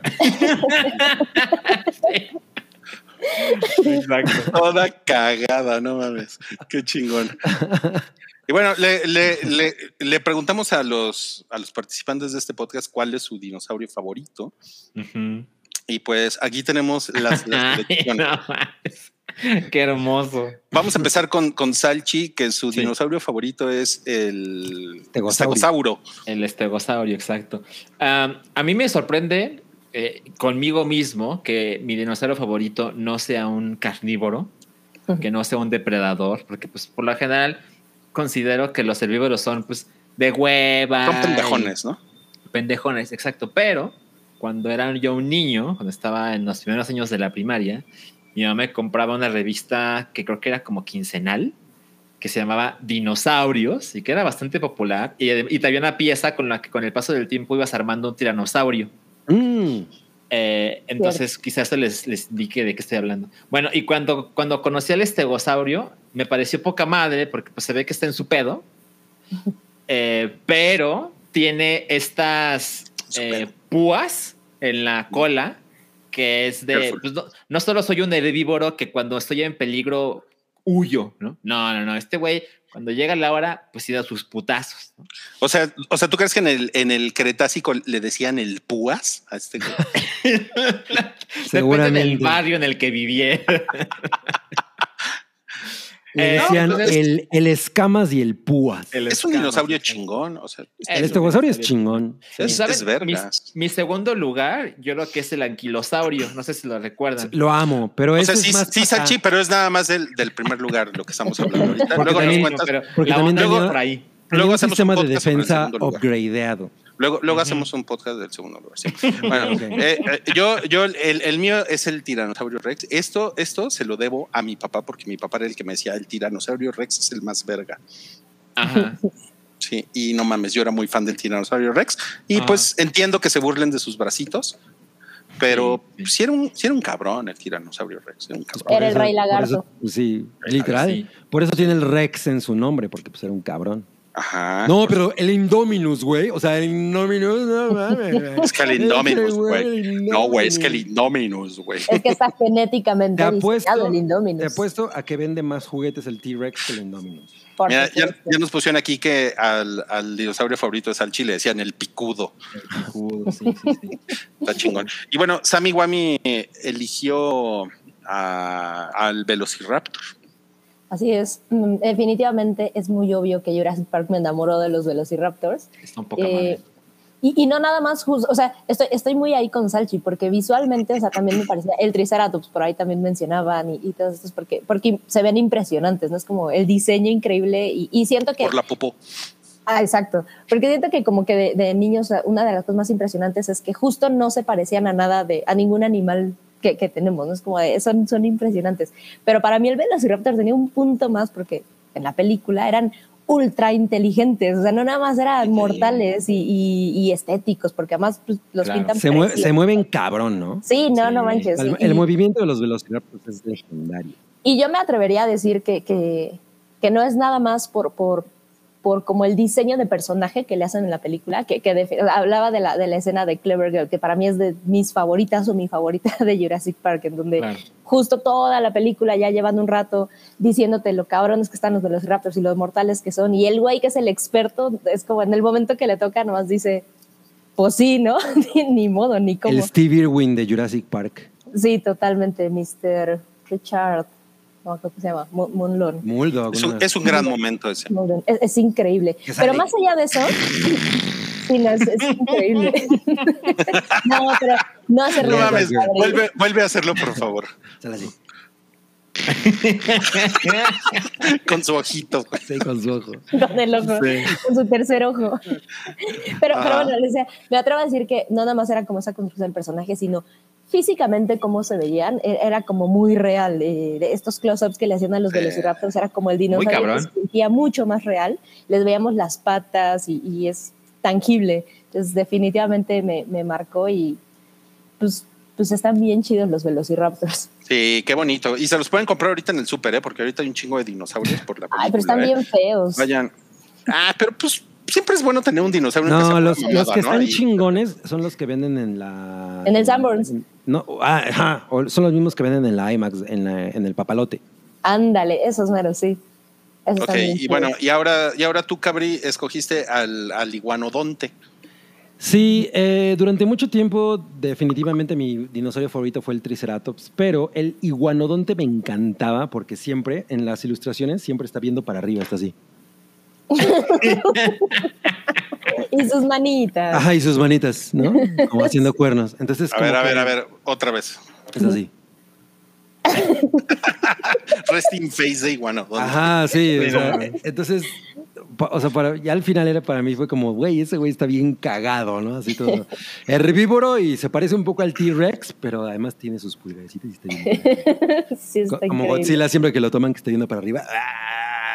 ¿No? Así, exacto. Entonces, por eso se convirtió en mi dinosaurio favorito, porque está bien lelo.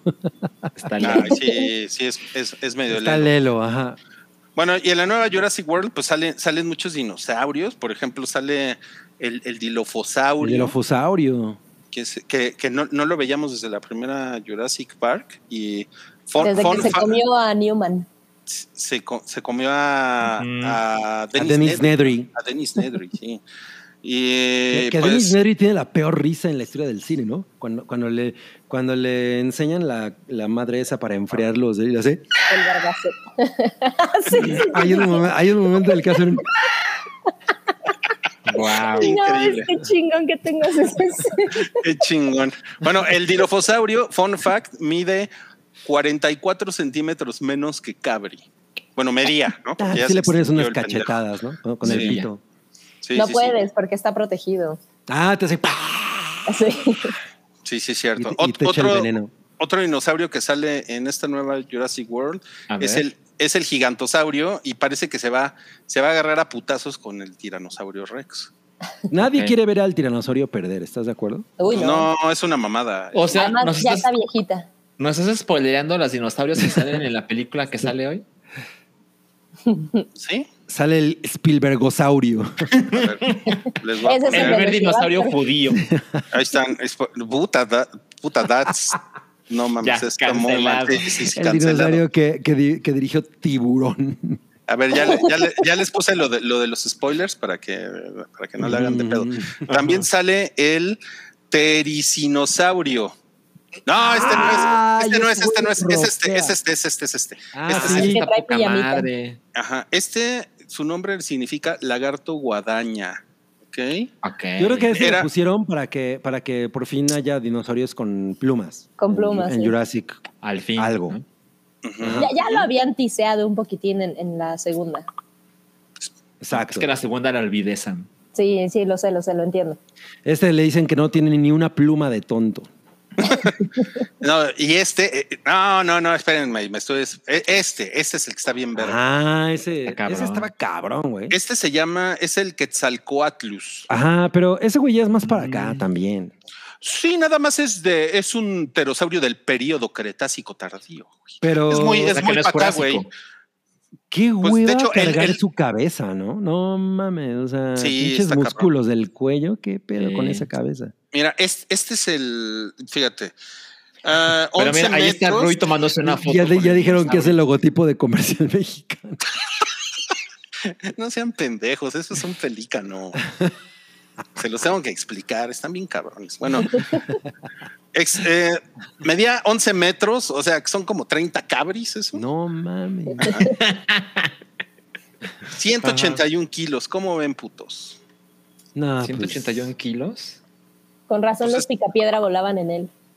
con razón se distinguieron. Sí. Y luego también sale, ah, eh, no, este no, este sí, ahora sí, los atrociraptor. No, ¿saben qué? La estoy cagando bien cabrón. Sí, espérenme. sí. Este, este, Este es el anterior. este es un, ajá, el, el anterior es, perdón, eh, perdón, es este. Este es el atrociraptor. Ajá. El atrociraptor, su nombre significa ladrón salvaje. Así como, es como tú fuiste la ladrona salvaje de mi corazón. Ok. Ok. Y, y estos son como los malos, porque ven que Blue, Blue ya tiene una hija que la- se la clonan, ¿no? No sé si sabían esto. Ah, No me acuerdo. Y- no, no, no, no es para la nueva película. Este, o sea, o sea, Blue ya es mamá en la nueva película. Y, O sea, y, pero eso o pasó sea- en el anterior, pues. No salen en la nueva, se supone que Blue ya es mamá. estos son los nuevos velociraptors, digamos. Y estos son como los malos, los velociraptors malos. Blue es la buena, con, con su hija. La hija de Blue se llama eh, Beta, ¿ok? Mm. ¿Y? Ok.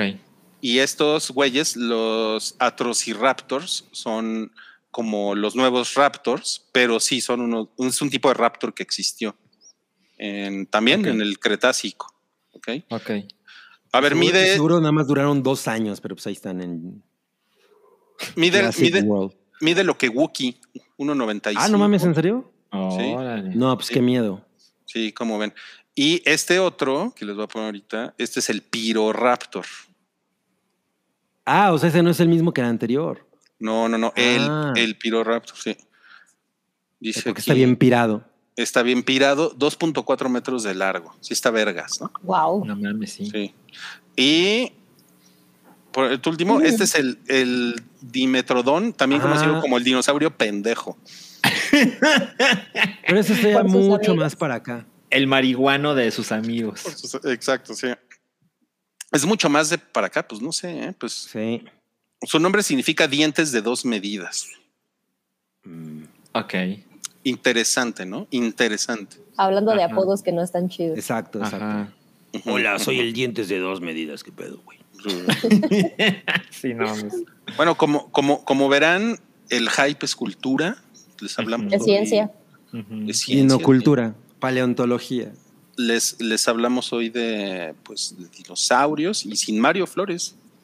Sí. Y además, Es cierto. Qué cabrones nos vimos, ¿no? Y bueno, pues ahí nos Yo dirán solo, qué tal. yo solo quiero decir una cosa. A ver, sí, por favor. A A, ver, a mí no me parece correcto que Hollywood, y con esto te estoy hablando a ti, Steven Spielberg, esté lucrando con nuestra persona, con... me Con su tragedia. Sí, con mi tragedia, exacto. Muy, muy, muy bien puesto, Salchi, muy bien aterrizado ese balón, ese huevo. Eh, es- espero a mi- mis abogados. No, a ver, qué rápido Todavía no llegamos a Johnny Depp. Bueno, bueno. Ok, ok, ok, ok. Y, pero no es el único estreno, obviamente, de esta semana. Ah. También se estrena ¿Alguien se atreve a ponerse los madrazos con. Ah, The Boys. ok, Los no muchachos. Los Muchachos. Yo sé que a Sam le gustan mucho los muchachos, ¿verdad, Sam? so- soy súper heterosexual, sí. Qué bonito comentario. Bien bajado, hablando de. Bien Sí. baja ese huevo. Ahora, Ajá. ustedes se, pre- se preguntan, The Voice, tercera temporada, ¿cómo le fue en la crítica a las primeras dos temporadas? Le tenemos la información aquí. La primera temporada en Rotten Tomatoes, 85%. La cara de Hubiera- Homeland. Pero ojalá hubiera aparecido otra vez Chris Pratt. Sí. Pero, ¿sabes? Es- esta imagen es como si The Voice fuera un sitcom, ¿no? Da Puta, esa sí. vibra de. Bueno, buenos números, ¿no? Buenos números. Sí. Merece más, merece más, creo yo. La segunda temporada, mocos, 97%. Órale. Yo- Pero la bajó en la audiencia. Yo le invertiría, sí. Bajó en la audiencia, sí. O sea, se ve que ustedes piensan como la audiencia. ¿eh? Yo ve. creo que yo creo que a mí lo que me pasó con la segunda temporada es que los primeros episodios, probablemente los primeros tres, cuatro, mm, no sentía que estaba viendo el mismo nivel de calidad que en la Sí. temporada anterior. Hay uno en el que se chocan con un cachalote y no sé, y híjole, eso Mm. me costó mucho trabajo. A mí me pero dio lo- hueva lo del cachalote también. Ajá, pero los que vinieron después de eso mejoraron cabroncísimo. Entonces ahí como que me, me- me recuperó muy cabrón. Sí, ¿eh? Ar- Arranca lento y cierra bastante bien. Sí, yo ¿Tú por también qué- creo. ¿Tú por qué eres tan fan, Sam Neill? Yo, porque, pues, me, me pare- justo me pareció que en su momento llegó además muy, como muy, muy puntual en este como break de Marvel, ¿no? Entonces llegó, llegó como una crítica, pues, inteligente, divertida y además, de- debo de admitirlo, disfruto un chingo ver la violencia en televisión. Es este tipo de violencia eh, Claro. tratada ah, va a regresar, pero a diferencia de Stranger Things, ¿no? O sea, tratada como con, si hay una razón de ser, de por qué es tan violenta y, y todo como que va en, en torno a, eh, lo disfruto muchísimo, pero más bien creo que tuvo que ver muchísimo con, con el contexto, con lo fresco que se sentía hacer una cosa quemadísima de, de superhéroes y, y que no nada más era el, esto es algo oscuro, sino es televisión además, televisión Ujú. chingona, eh, me atrapó por completo y, y- y maneja perfecto este, este nivel de visuales, violencia, guion, historia, suspenso, porque no manches, la tensión que genera personajes Eh. como Homelander es, es un producto perfectísimo de televisión y para ver semana a semana además. Sí, además, porque apa- aparte es una serie que sale, que sacan uno a la semana. Bueno, normalmente sacan dos para, para empezar la temporada. Dos o tres, sí. Ajá, y, y creo que son ocho episodios por temporada, ¿no? Los que normalmente maneja. maneja. Eh, en esta ocasión van a salir tres episodios mañana. Uh, eh, y luego va a salir uno a la semana y van a ser ocho esta temporada. No, pues qué chingón. Y además, bueno, si han visto los trailers, pues todo parece indicar que Bill- Billy Butcher, ¿no? Es que yo ya no me acuerdo si en la, si en la segunda temporada él se chupa el suero o no. No. Spoiler. No, No, según yo no. Según yo no. no. No, lo vemos en el tráiler. Ok, ok. Entonces, como que Mm. Billy, Billy Butcher, que es este cabrón, eh, que es De la izquierda. El de la izquierda, que es este. Les, voy a confesar, sí, les voy a confesar rapidísimo que, ok, la primera vez que llegué a The Voice justo fue porque era este güey. Ah, y, y llegué ok. por derecho un poco, sí. Ah, es que ese güey sí. bu. Por tu heterosexualidad. Duta, ahí sí, no más qué mal me pone ese güey. ahí sí, para que Wow, vean. wow. My God, ok, ok. Bueno, Billy Butcher, que pone mal a Sam, entonces parece que tiene poderes ya en esta temporada.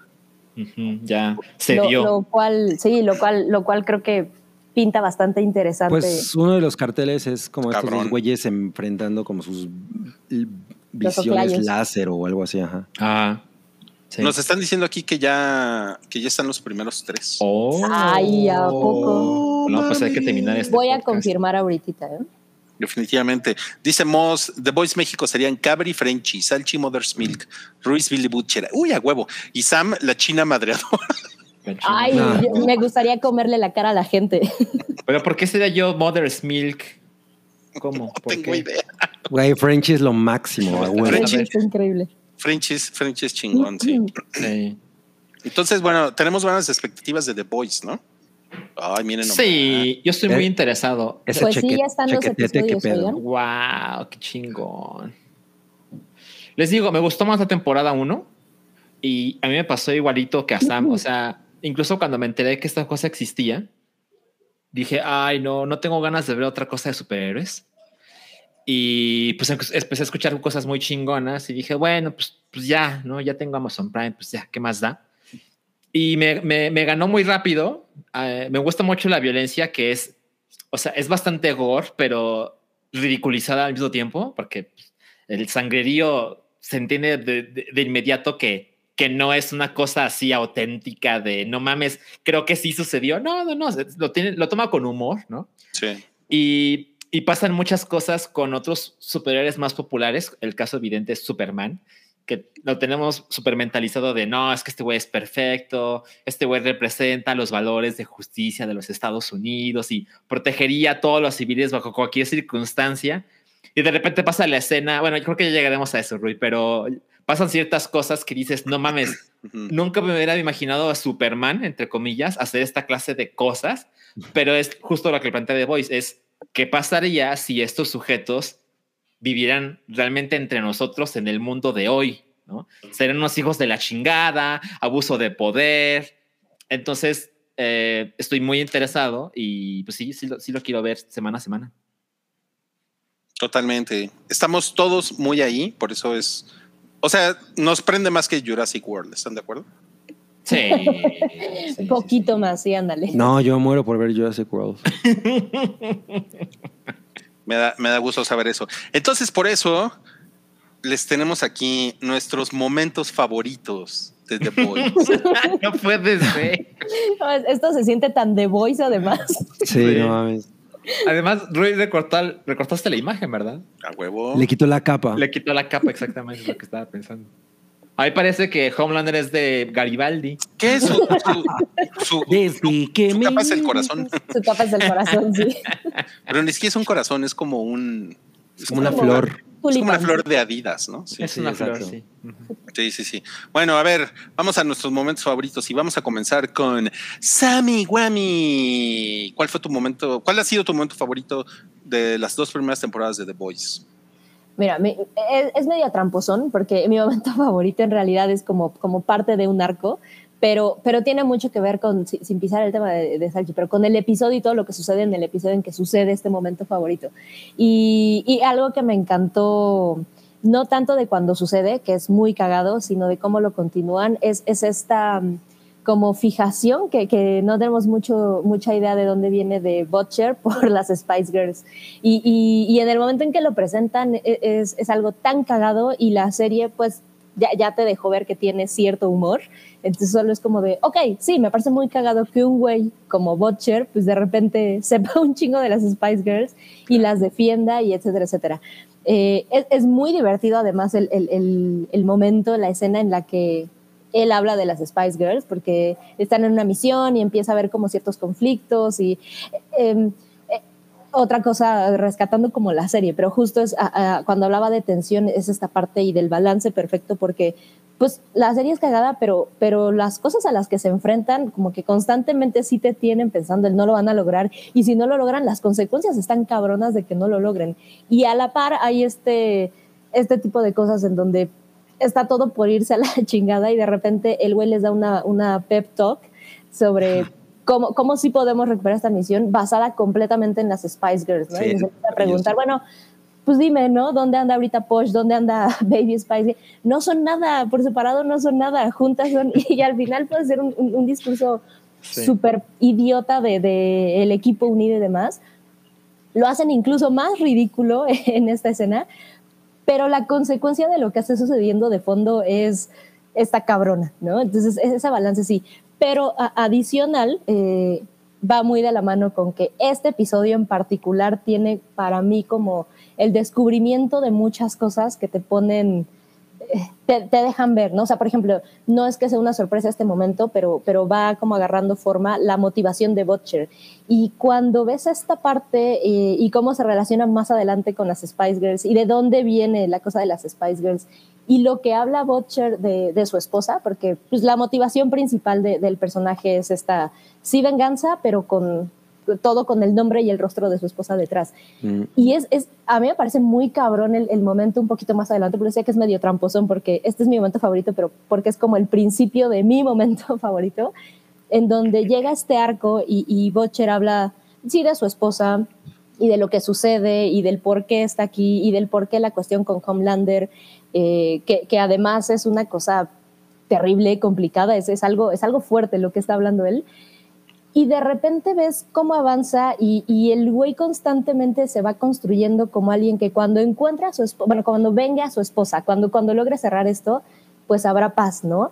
Y, y te encuentras esta cuestión de que es, es muy triste que él considera que que es como, él se convierte en una persona completa gracias a su esposa y, y al final el arco va agarrando como un de, güey, o sea, te quise mucho, pero jamás me sentí como fuerte de ti, etcétera, etcétera, y que te das cuenta que el güey pues va a seguir roto, ¿no? Que al final es como un pretexto esta cuestión de la esposa, pero es alguien que está muy lleno de odio, muy lleno de, de, de ansias de venganza, que incluso puede ir dejando de lado lo que era su, motivación. Entonces, todo este arco de las Spice Girls es como cómo se va rompiendo un poquitín diría el corazón de, de pues parece algo romántico, algo que tiene mucho amor, algo que es cagado incluso. Y este arquito de, de que pues alguien pudiera tener la fe en que vengar algo o recordar o cumplir una promesa, etcétera, te va a hacer mejor y llega un punto en que te das cuenta de que no, no, solo es una mierda de persona y tenía cierto pretexto para, para realizar algo. Y ese junto a otros momentos de este episodio en particular, ya, ya nos contarás, Alchi, porque para mí ese es otro de los momentos donde dije, esta es otra cosa, ¿no? O sea, esta secuencia que está sucediendo aquí y cómo reaccionan los personajes plantea muchísimo de, de hacia dónde va todo y entonces sigue habiendo estas partes cagaditas, pero a mi parecer toman ya otro, o, otra onda, ¿no? O sea, sabes que te puedes reír y hay humor, pero detrás hay, pues hay cosas cabroncitas. Hay de- unas cosas bien culeras ahí. Sí. sí. Y al Y final pues te justamente- Spice Girls. Claro. Y justamente Salchi, y estamos hablando del mismo episodio, ¿verdad? Sí, eso es lo cabrón, porque ayer Roy nos preguntó eh, cuál es su momento favorito de, The Voice. Y pues para ayudarle a Roy a conseguir esas imágenes le tenemos que decir el, episodio. Y, cuando, y primero contestó Sam y dijo, no, pues es tal, ¿no? Es eh, temporada 1, episodio 4. Y yo luego, luego pensé en la escena del avión y resulta que es el- mismo episodio, eh, temporada 1, episodio 4. Y a mi parecer, seguro esto peca de básico, porque siento que mucha gente debe pensar en The Voice y recuerda esta escena, pero siento que es suficientemente poderosa como para que me imagino un grupo de personas que dicen, güey, vamos a hacer esta escena como piloto para demostrarle a otras personas que nos den el dinero para hacer esta madre y siento que funciona cabrón para decir, güey, quiero más, ¿no? O sea, Sí. ¿cuánto cuesta? Porque me interesa, ¿no? Y, y esta idea de una escena clásica de, de superhéroes donde un montón de civiles están en, en riesgo, por, porque esta escena tiene terroristas, por ejemplo, ¿no? Y de repente entran estos superhéroes y salvan el pedo, ¿no? Y dicen, ya, en dos minutos esto se ha solucionado. Y de repente te das cuenta de que los pilotos están muertos y nadie sabe eh, pilotear, ¿no? Y los superhéroes como, pues nos vamos, ¿no? Pues chinguen a su madre las 130 personas que están aquí. ALB, ¿no? Ah, no. Y esta chica, Maeve, le dice, güey, no mames, ¿no? O sea, tú sabes volar, pues llévate uno, lo llevas a la tierra y luego vienes por el otro y el güey así de, no mames, 130 veces subir y bajar, estás loca, ¿no? Qué pinche hueva. Pinche y huevón. luego eh, ella le dice, güey, pues puedes salirte del avión y, y lo sostienes, ¿no? Y el güey le dice, ¿en qué me sostengo, no? Estás pendeja, ¿no? O sea, entonces, esta idea de eh, aprovechar las cosas que todo mundo sabe de superhéroes y usarlas en tu contra para decir, güey, esta no es la historia de superhéroes de toda la vida. Súper interesante, súper violento, súper atractivo, súper divertido. Me gusta un chingo. Y siento que esto resume lo que tienes que saber de The Voice. Muy cabrón. Estoy de Y yo, acuerdo. la, y yo la que elegí es la del episodio 2 de la, de la primera temporada, que es cuando secuestran a este a, a- a ese superhéroe translúcido, que es Ah, el, claro.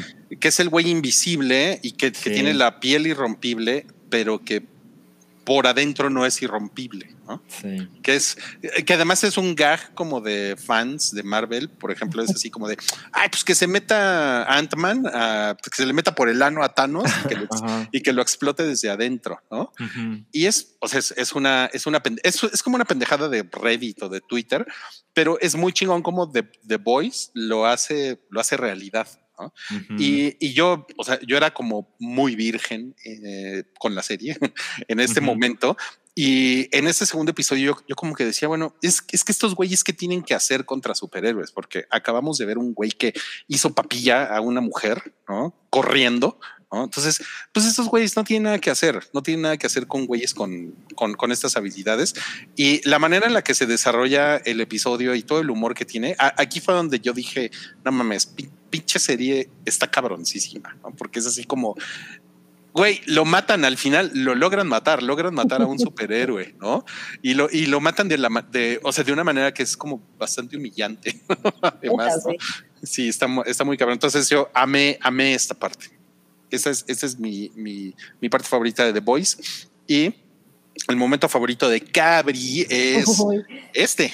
Sí, yo no, o sea, cuando me preguntaste cuál es tu momento favorito, yo escogí este porque me acuerdo muy cabrón que cuando pasó, que además es un engaño, ¿no? Es como, es un momento que parece que está pasando, pero en realidad ya te, te das cuenta de que en realidad no. Entonces fue como, "Ah", ¿no?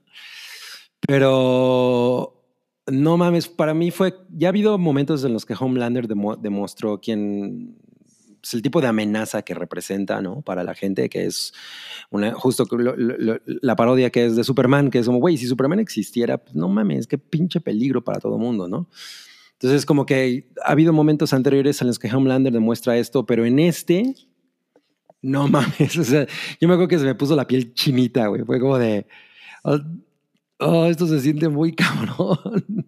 O sea, si ese güey perdiera el control de esa manera, puta, no quiero ver qué después va a pasar, ¿no? Entonces, ju- justo como que eso para mí pintó muy qué podemos esperar en esta nueva temporada de a dónde puede llegar este personaje, porque después siento que después de este momento no lo ponen en una situación en la que sea capaz de, de hacer, eh, de ejecutar violencia un- en términos masivos.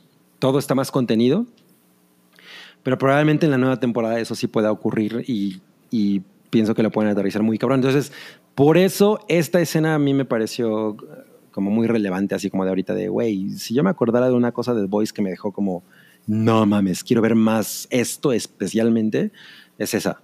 ¿No? Es una escena muy cabrona. Sí, o sea, me recuerdo mucho la, la- decía como a- cuando abrió Umbrella Academy la segunda temporada que de pronto están como enfrentándose en el futuro, no me- que- y que era así como de no, güey, así y ya no vuelven eh, a ponerse así, ¿no? Entonces, para Sí. mí fue como ese mismo pedo, exacto, como de va puede llegar hasta acá y cuando el momento en el que pase eso va a ser de oh, oh. Pero no, no era cierto. Entonces, bueno, fue como, ah, ok, pero espero que en esta nueva temporada ocurra algo, algo similar. Que, que justo me parece que eso es eh, la, la- el, el suspenso con el que la serie juega completamente, ¿no? El de podrían desmadrar todo en un ratito y a lo mejor te importa mucho, te importa poco, pero, pero te involucras completamente. O sea, sí hay muchísimos momentos de Homeland y muchos otros en que estás pensando en, puta, ahorita se podría poner terrible y luego no, pero constantemente es este. Claro, y sobre todo él que es un niño, ¿no? O sea, él es un güey Exacto, berrinchudo. exacto. Homelander es un güey berrinchudo, rosita de la cara y todo. Así, güey, es como de. Es un pinche bebé enorme, ¿no? Entonces, eso es lo que lo sí. hace muy aterrador, Sí. ¿no? Y, y aquí creo que esa parte está muy bien ejecutada, entonces me gusta un chingo. E- Esa es la palabra, es súper aterrador Homelander, ¿no? Sí, Exacto. sí, sí. No mames. Ok, bueno, The Boys, entonces, como, como ya nos dijeron por ahí en el sótano del Titanic, eh, ya hay tres episodios de la tercera temporada, por si le quieren entrar ustedes desde hoy. Muchas gracias por esa información. Y vamos a seguir con este hype. Salchi se nos fue, pero seguramente ahorita va a regresar. Lo Y destruyó ahora, Homelander. No i- imagínate, los pedazos de salchicha por todos lados ahí. Como cuando explotan el micro. Ay, qué horror. Bueno, y ahora vamos otra vez a casas que vimos en la semana. Uh.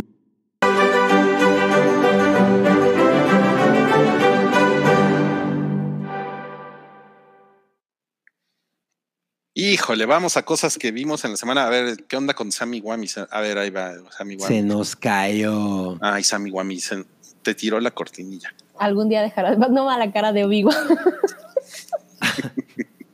Hello there. Ay, ya, ya, ya, ya. y Obi-Wan Kenobi. Ayúdame, Obi-Wan Kenobi. Tú eres la única esperanza. Em, Híjolas, a ver. tú ya la viste, Sam. Tú ya la viste, Sí. ¿verdad, Sam? ¿Quieres Sí, empezar pero- tú? No, pero ya me, ya me juzgaron de que hoy vengo de jueza de hierro y la verdad es que no tengo muchas cosas buenas que decir, pero. No, yo tampoco. ¿eh? No, yo no tengo muchas cosas buenas que decir tampoco aquí. Eh, tengo muchos pedos con Obi-Wan Kenobi. Muchos pedos. O sea, ha sido decepcionante. También, también Anakin. Sí, ese güey está bien emputado porque lo, porque lo tatemaron. No, pues muy, muy decepcionante. Yo, yo sí le tenía fe a, a Obi-Wan Kenobi y los dos primeros episodios como que dije, "Ah, no era lo que yo esperaba, pero, a ver. pero bueno, bueno, la próxima semana ya sale el tercer episodio, que ese es el chido, o sea, como que soltaron los dos primeros, fue la premiere, etcétera, etcétera. Puta, el tercer episodio fue, no mames, fue como, como, como si Star Wars me hubiera puesto el cuerno. Y mira, a mí el tercer episodio me pareció que era el, el mejorcito de, de los Ujú. otros. Sí, ¿Por qué piensas eso? porque justo, justo me dio la impresión de episodio 3, ¿sabes? Es más, dije, creo que mejor le voy a entrar otra vez a, a episodio 1, 2 y 3, porque se sintió un poquito así. Es, diría que, bueno, spoilers, no. Ah, sí, yo creo que sí. A ver, va- vamos a poner el letrerito de spoilers. Vamos a tirar algunos spoilers. Eh, yo Más- creo que sí. porque- pero yo me atrevería a decir que es el fenómeno Vader de lo que pasa sucede en el tercer episodio. Claro, sí, sí, sí. O sea, ahí Está muy chido lo que hace. es específicamente con lo de con lo de Vader es como, o sea, yo yo yo tenía este problema de, a ver, yo siempre como fan de Star Wars me quedé con la idea de que Obi-Wan Kenobi y es algo que ya comenté en un podcast y Darth Vader no se habían visto jamás desde desde que Obi-Wan se madrea a Anakin y se vuelven a ver en la Estrella de la Muerte, ¿no? Y tienen ese duelo, porque ese duelo es e- e- ese duelo es como uno de los centros neurálgicos de Star Wars, ¿no? O Totalmente. sea, muy cabrón. Y cuando Darth Vader le dice, ay, hace mucho que no sentía tu presencia, yo decía, ah, bueno, como mucha gente, ¿no? Ah, pues se, se refiere a cuando se lo puteó, ¿no? claro, claro, sí. Ya después viene como toda esta, toda esta teoría de no, igual y si se vieron antes y la chingada, ok, ok, va, todo, todo bien, ¿no? Entonces yo dije, bueno, o sea, no está mal que quieran replantear una historia, que la quieran volver a contar, que le quieran agregar cosas, o sea, realmente yo no, yo no tengo un pedo con eso, ¿no? Pero no entiendo qué quisieron hacer con esto que se ve tan barato. O sea, se ve chafa. eso, eso me pareció justo inexplicable, o sea, así inexplicable, porque incluso podría haber pensado que de Mandalorian era perdonable que se viera así, pero no algo que trajera el nombre de Obi-Wan que no vi detrás y, y, a, y a este güey también, o sea, me parece impresionante lo barata que se ve, está cañón. Está cabrón y ve qué cagado porque Ninja Saurio puso lo mismo que yo estoy diciendo ahorita, Sí. pero yo no había leído su comentario y no mames. Y bueno, y también aquí está obviamente el, el, el, el age shaming, ¿no? Los dones son los únicos que se están quejando. O sea, yo ni, yo ni Yo siquiera no creo que es... don, No, tú no, tú no eres una, tú, eres una, una doña. una dona. No, Una doñita. Una doñita, sí.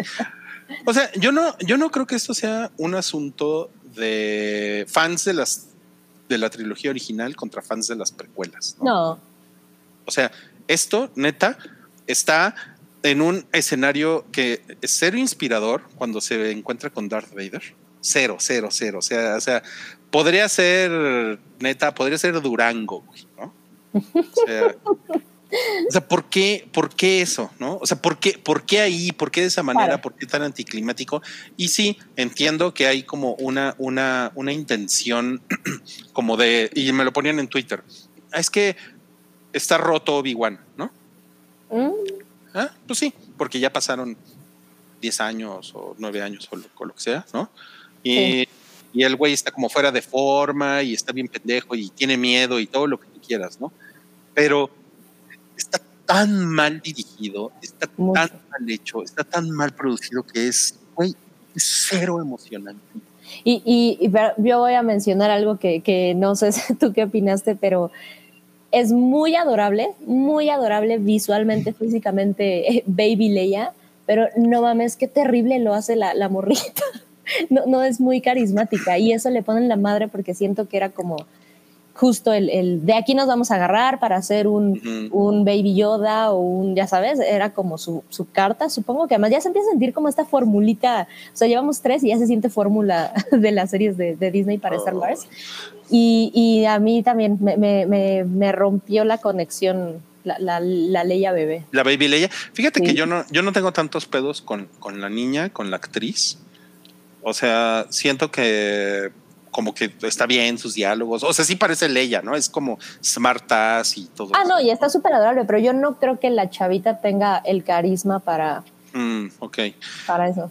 Yo, yo ve- verla en acción es, es lo que digo, güey, no puede ser que no hayan podido dirigir bien eso. O sea, No, y se ve lento, o sea, justo es, corre ella y es como se está escapando y como es una niña de 30 centímetros y corre súper lento. Es, ves a los adultos, me, me acordaba de la escena de, de Los Simpsons donde persiguen el avión de- del museo, que van, lo, lo persiguen con los Harry, y es el, tienen que grabar lento porque justo la, la acción se ve, puta, no sé qué opinas pero se ve, se ve dirigida a nivel Wonder Woman 2. Es como, Ah, No, no mames, no mames, está, está Lenta, terrible, horrible. terrible. Y yo, yo, o sea, les digo, yo pensé que los dos primeros episodios eran así como, bueno, o sea, hay mucho de dónde, o sea, sí hay tela de dónde cortar, ¿no? Porque hay, hay referencias, hay cosas que están chingonas. Se menciona a Qui-Gon Jinn, lo cual es así como una, una promesa de la serie, lo cual, ah, poca madre, ¿no? Y cuando este güey habla con pero él no va a salir porque y- es el asesino sin memoria. Está muy, está muy ocupado en Europa cazando a, un- a otro güey que se secuestró a su hija. haciendo una película al mes. No sé, o sea, como que, o sea, tiene esas referencias que están chingonas, que, que, me, que me parece que está muy bien, pero el tercer episodio, así como no mames, gra- o sea, grabado en los estudios Churubusco, Oye, en estudios Man. Churubusco hicieron querida encogía a los niños, ¿no? nomás te digo. bueno, y también hicieron y Dunas. Y Dunas, ahí está, ahí está. Sí, es cierto. Ya dijeron que es momento no. de recurrir a Baby Vader. sí, lo que todos queremos. Las aventuras de Baby Vader, por favor. Es- estaría muy increíble. No mames. No, no, no. Está muy terrible Obi-Wan Kenobi. Es, o sea, es la decepción del año para mí, ¿eh? O sea, Qué yo- cabrón. Yo, pensé, yo pensé que era solo yo, pero, pero no, pues está cañón. no, no, no, no, no, no, no, te- terrible. Y hay, hay una. Eh, no, le, no le quiero jugar al- a la conspiración, pero, Espérame, pero. Darth Vader. No, Darth Vader.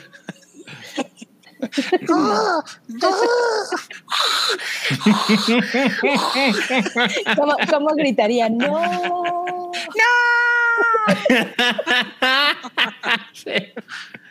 Pero es, eh, eh, esta semana hubo, un- hubo, una, una controversia porque un- uno de los personajes, que es una villana, que es una señora negra, que aparece en, en la, la del extraterrestre. ¿Cómo se llama? La extraterrestre que odia, Salchi.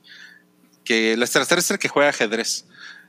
Eh, Ah, Gambito. Queen's Gambit. Queen's Gambit, sí. Es una Ah. señora. Es una señora negra que sale en esa película. Ajá. Serie. Y, Es una serie. Serie. Eh, Es una serie, perdón, sí, es una serie. Y, y ella es, es la villana de esta serie, es más, más villana que Darth Vader en esta serie, hasta lo que va ahorita. ¿no?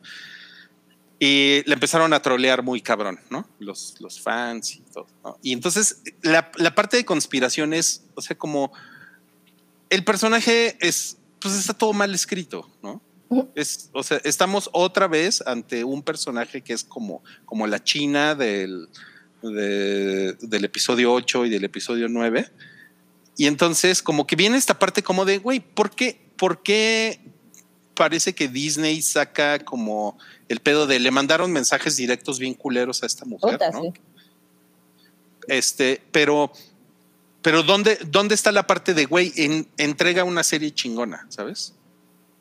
Me- sea- me, parece que no, no, no están relacionados. o sea, tampoco. O sea, porque, porque el, el nivel de odio. Por eso es la parte de conspiración, ¿no? Sí, Sí, pero, pero ah, la verdad es que hay tantas vallas. Yo- a mí me cuesta mucho trabajo entender que después de, de Mandalorian, que les funcionó muy bien y que dijeron, o sea, incluso recientemente, ¿no? Salió Catherine Kennedy a decir como de, ya entendimos, güeyes, no quieren películas, entonces no importa, nos vamos a dedicar a la tele. Entonces, me parece muy cabrón que es- no es la primera serie que vemos de, de Star Wars en, en Disney y lo habían estado haciendo bien. O sea, yo, por ejemplo, me dio mucha hueva y no terminé de ver este Boba Boba Fett. Fett. Ajá, pero, pero hasta donde sé, se recibió bien. Me parece, me parece otra vez inexplicable que con todo lo que involucraba y siendo Obi-Wan, algo que se esperaba desde hace mucho tiempo y que lograron que este güey fuera, etcétera, etcétera, es neta, esto es lo que entregaron. Exacto. No, no lo entiendo, no, no, no lo puedo entender. Porque una Pero- parte no soy muy fan, entonces a lo mejor hay cosas, hay guiños de fan que, que alguien podría decir, eso está poca madre, ¿no? Funciona, pero, pero pues no. Es que no pueden vivir de los guiños. Es que los guiños están, Claro. las referencias están, pero está bien culera la serie. Sí. No mames, qué cabrón. Es que justo lo que veo es sobre todo las quejas. O sea, el guion, bueno, tampoco me parece sorprendente, pero la producción que no esté brutal Eso. en esta clase Es de menos, franquicia y en esta Es clase de, de dueños. No mames, ¿cómo? No, no, no, no, de la, de la verga. Oye, y Baby, Baby Vader va a respirar. Ya, ya, ya hicimos ese chiste. Sí. Eso lo hizo más incómodo. No, pues bueno, ese, ese fue el rant de presentado por el El Filoso Raptor. filos- El. Velociraptor. Ay, cool. Me gusta. Venga. No, no, no. terrible, terrible, pero bueno, eh, Bueno, pero ¿la vas a seguir viendo, Ruth? pues sí, sí la, sí la voy a acabar porque soy un asco, eh, pero, pero tengo, o sea, a, lo- a lo mejor termina, no sé, decentemente. O sea, la de Boba Fett yo siento que empezó bien y fue de más a menos. Y esta, yo ojalá y vaya de menos a más, pero ya va el 50% de la temporada. A ver, ¿se ha puesto peor cada episodio de los tres que van? Sí. Uh. No, el, el último episodio sí fue así de. Creo, es que creo que no estabas, pero fue cuando Ajá. dije, no. O sea, fue una patada en los huevos el último episodio. No mames. Y vas por el siguiente. Pues sí, claro. Sí. Pues somos, somos hombres o payasos. Yo soy A ver. payaso. Tú eres payaso, sí. Y en verdad, vamos al super chat. Abraham Herrera dice: Mi episodio favorito es cuando dejan a la gente morirse, cuando está cayendo un avión porque les da huevo salvarlos. Ah, de The Voice. The Voice, sí. Gran episodio. Boys. Tienes la misma opinión Que que. Salchi. Exacto. Tenemos otro super chat. Rubicel Sanz Melo. Quisiera que Paddington Ah, me a mandara ver, a un ver, saludo. voy. Ah, Va por pero, Paddington. pero pidió a Paddington, no a Paddington. sí, eh, a ver, a ver cómo le hace. No, no vayan a hacer guarradas. O sea, sí vino Paddington. Creí, que estaba en prisión. Es que luego se me esconde. No, ese era el güero palma. Se me esconde. Ya debe tener su tatuaje de lágrima, el güero Palma. Ay, güey, qué pedo. Soy, soy. Soy como el THX.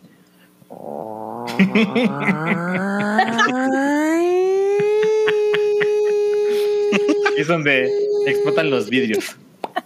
Se le vuela el sombrerito. Sí, Pero lo tiene cosido, ¿verdad? Imagínate. No. ¿Qué tengo, ¿Qué tengo que hacer? ¿Qué tengo que hacer? Tienes que saludar a Rubicel Sáenz. A. Rubicel, sí. Robinson Sanz Melo. Soy el Perrington y te mando un saludo. No, estuvo muy bonito ese saludo, ¿eh? Gracias, gracias. Bye. Es el mejor personaje. Dice Daniel Lara, mi alineación favorita por siempre, los TQM. Ojalá que Sam le caiga hoy a Meteora para hablar de Resident, Resident Evil 4 Remake. Sí, caray. Te- tengo, tengo, debo varios Meteora, pero es que he estado estudiando en las noches ahora y justo es juenes y. Pero ¿Estás me voy a poner estudiando, al- Sam? Sí, ¿Para qué estás estudiando, Sam? estoy estudiando magia negra.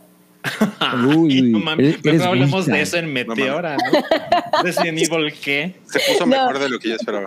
Es que Sí. es mucho más aburrido, entonces quedémonos con esa idea.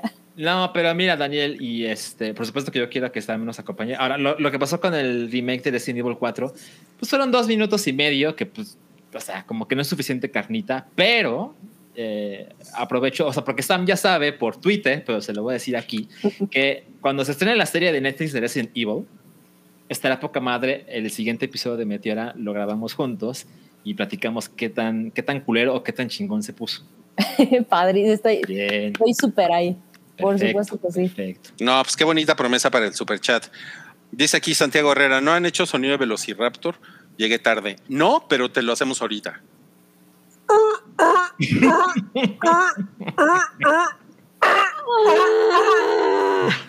Ay, ¿qué es eso? Es el sonido de apareamiento. No, no mames. No, pero te No, puedes hacer el de Dennis, el de Dennis Nedry. Y también dice Santiago, hola, hola, quiero que sepan que se les ama mucho. Ahí en el Twitter les dejé mensajito para mis seis chelas de la rifa. Ah, Ahorita te amamos, Santiago. No, Venga, pues nos venga. vamos a meter ahí porque pues, ya te debimos de haber respondido, no sé qué pasa ahí. Y tenemos por acá otro superchat, por favor, un, el hype tuitea en vivo, feliz cumpleaños Eh. de Densho, de parte del hype y de Safer. Ok, sí, ahorita se lo ponemos, ¿cómo No no? sabía que era cumple del Densho. Fue anteayer. Ajá. Uh, Ahorita le ponemos ese superchat a Densho, pero es que, ¿qué creen? Ya llevamos dos horas y todavía tenemos un tema bien cabrón ahorita. para eso me voy a ir, entonces. ¿Por qué? No. Porque ya, ya tuvo suficiente de tus tonterías. No, no, no, no, no, no nos Voy a. no, bien, no. Voy a citar a Bart Simpson porque de- debo decir que el veredicto me irritó bastante. Híjole. Quiero escuchar eso. A ver.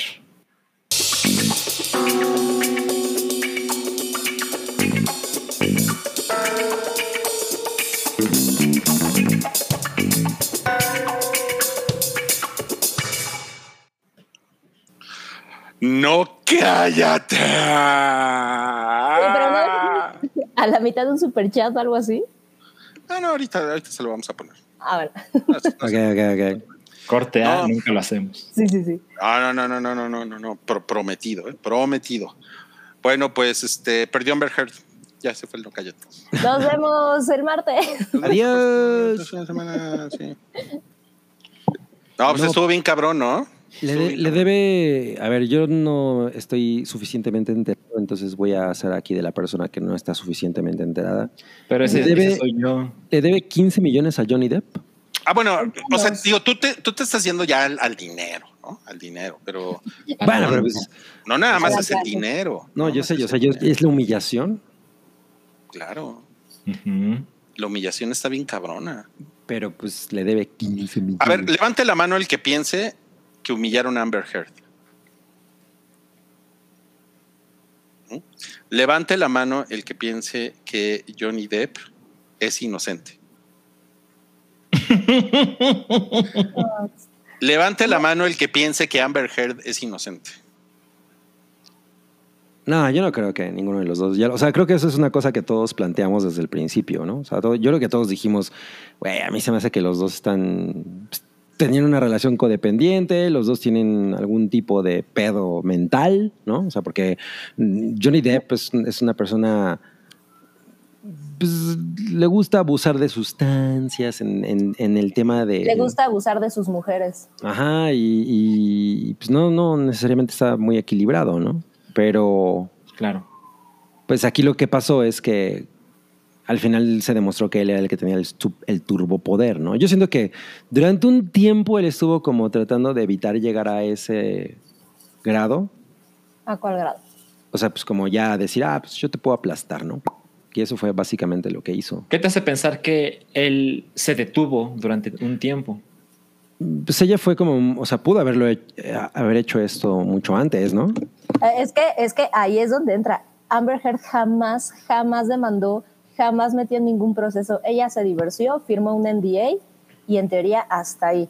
Y, en realidad el pleito viene de- del artículo que ella escribe y la única persona que ha perseguido judicialmente ha sido Johnny Depp desde un principio. Pero pues todo lo que ella expuso, pues sí es lo que le costó a este cabrón un chingo de papeles. un o, sea, eh, o sea, ahí definitivamente iba a haber una represalia, ¿no? Johnny Depp no, no se iba a quedar. así, Claro, claro. O sea, o sea, Gracias por mandarme a la verga, ¿no? O sea, pues. No. O sea, o, o sea, o sea, yo creo que no nos podemos ser pendejos. Yo creo. Per- perdón, Sam, pero, A ver. pero ella, o sea, ella se, met- ella se metió en un pedo al hacer ese editorial. Pero Sí. tengo que mencionar que Pero- una corte antes le había dado la razón a ella de que sí había Mm. sido atacada por su expareja.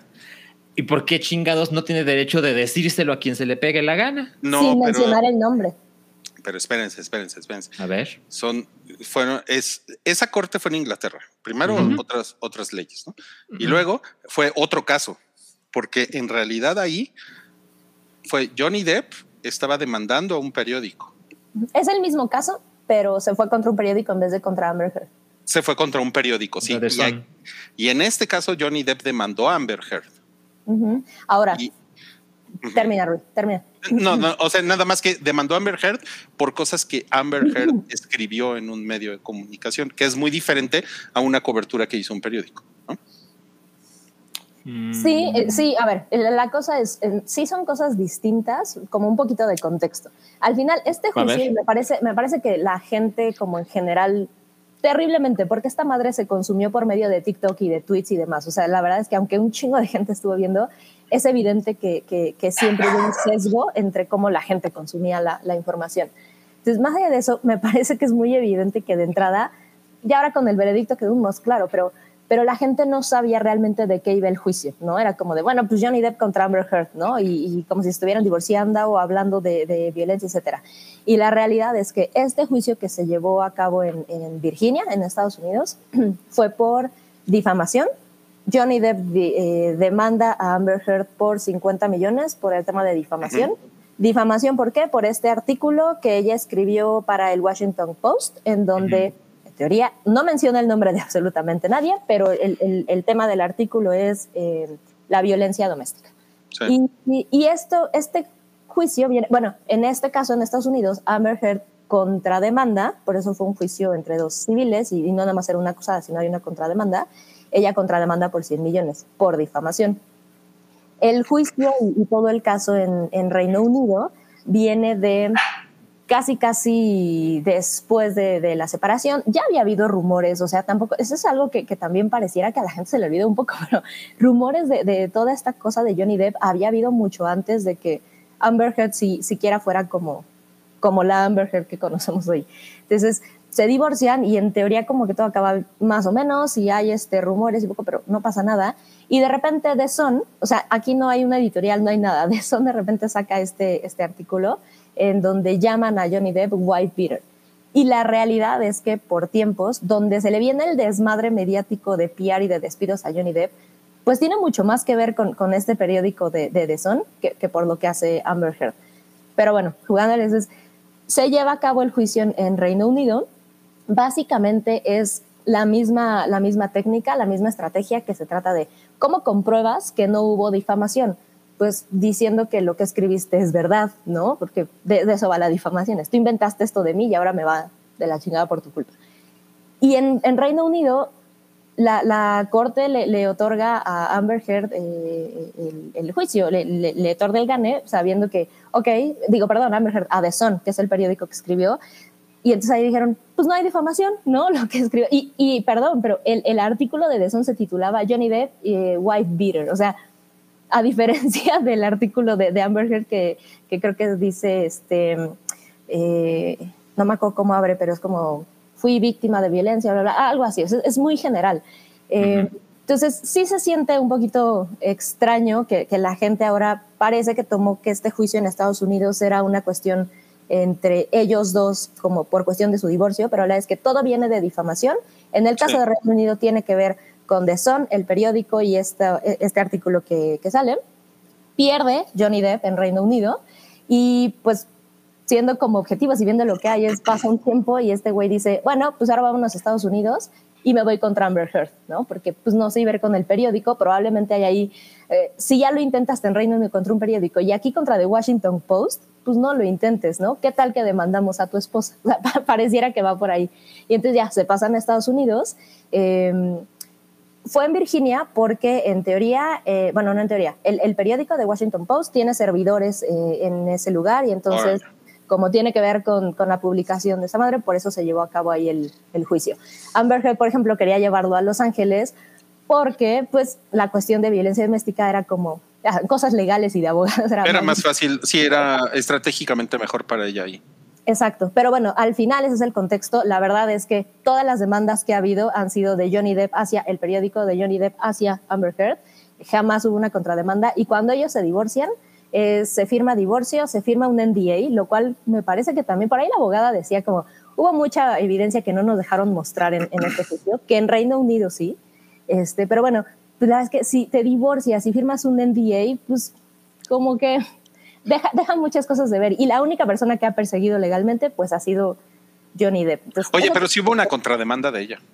En Estados Unidos, sí, ella En lo contrademanda, eh, después de recibir la demanda de 50 millones, ella contrademanda por 100 Claro. millones, por- también por difamación, lo que nos lleva a por qué se, se, se dio este veredicto. Sí. Ahora, sí estás de acuerdo que los abogados de ella, pues, no la armaron, ¿no? O sea, porque también aquí, aquí son cosas frías, o sea, son cosas frías de abogados, ¿no? Yo, yo me atrevería a decir que más allá de que revisemos eh, si le crees y no, bla, bla, es qué sucedió, que los abogados de Johnny Depp hicieron mejor su chamba.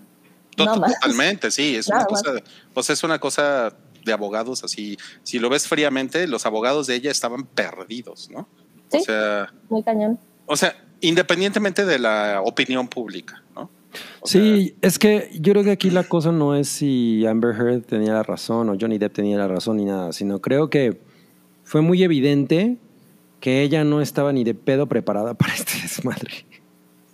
¿no? Y ese era el desmadre en el que iba a desembocar, porque todo lo que empezó a pasar y todo, o sea, como que todo, de- yo creo que desde antes de este juicio, la gente estaba como, güey, no mames, esta, eh, o sea, ¿por qué a Johnny Depp le ha costado tantos papeles y el único papel que tiene Amber Heard y ahí lo que medianamente hace, a ella no tiene ningún pedo, ¿no? O sea, cuando la neta es que los dos están mal, o sea, yo creo que aquí el tema es justo ese, que no podrías, nadie puede decir, Amber Heard fue, la, fue una gran víctima, pobre.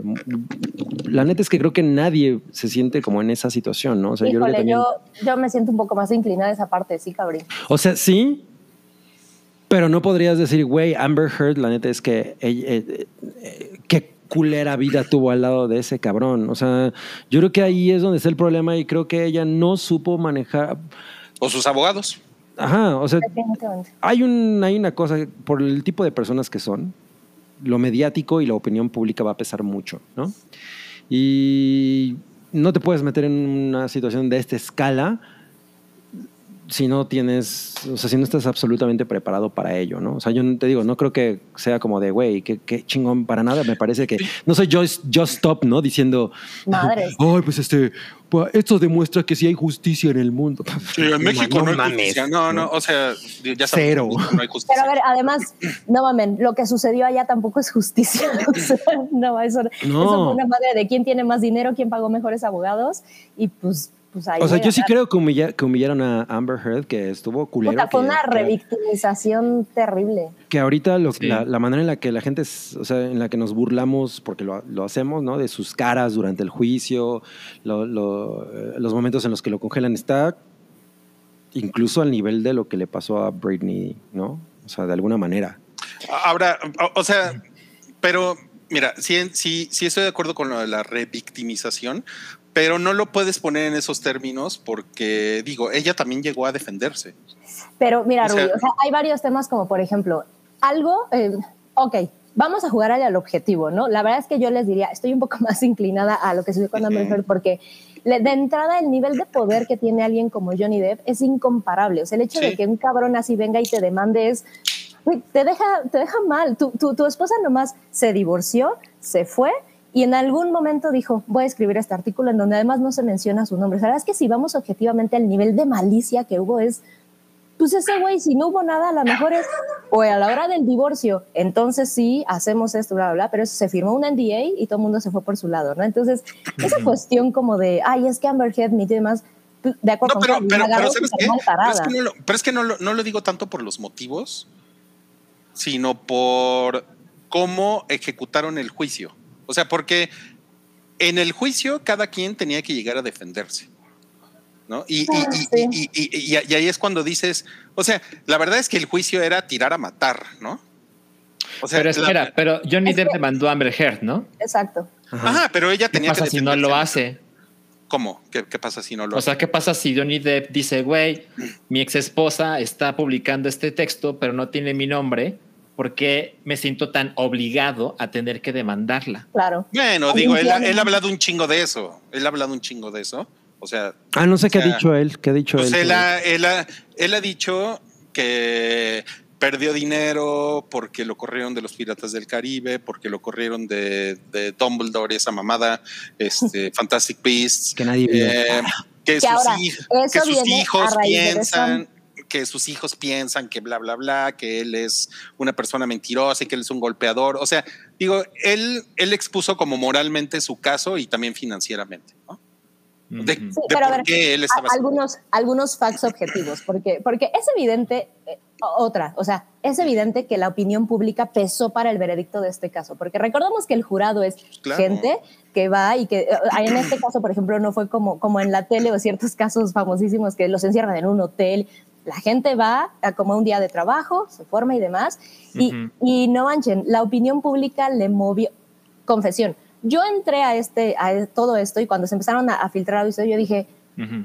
Johnny Depp no es culpable, ¿sabes? Fue una cosa, un pleito entre ellos y demás, y, y pues, etcétera, ¿no? Yo entré incluso diciendo, pues a ver, Johnny Depp, ¿no? La vez que qué mala onda que esta mujer, etcétera. Entré completamente del lado de Johnny Depp y la vez que conforme avanzan hay cosas como, eh, uno, no querían que fuera ahí, dos, el, el equipo de Johnny Depp empujó para que hubiera cámaras en, eh, dentro de la corte, cosa que el equipo de Amber Heard no quería. Eh, y hubo... Pues sí, hubo- pero, pero es que al final eso fue la decisión de la jueza. Sí, O sea, sí, por supuesto. Lo que pasa es que por eso te digo que no nos podemos poner aquí como de, no, es que él es tan poderoso que él hizo que esto lo publicaran. No, la verdad Pero es que él, por ejemplo, él empezó a publicar por medio de su abogado, cosa que el veredicto encontró que era cierto, empezó a publicar la mayoría de los videos que se vieron eh, en la corte.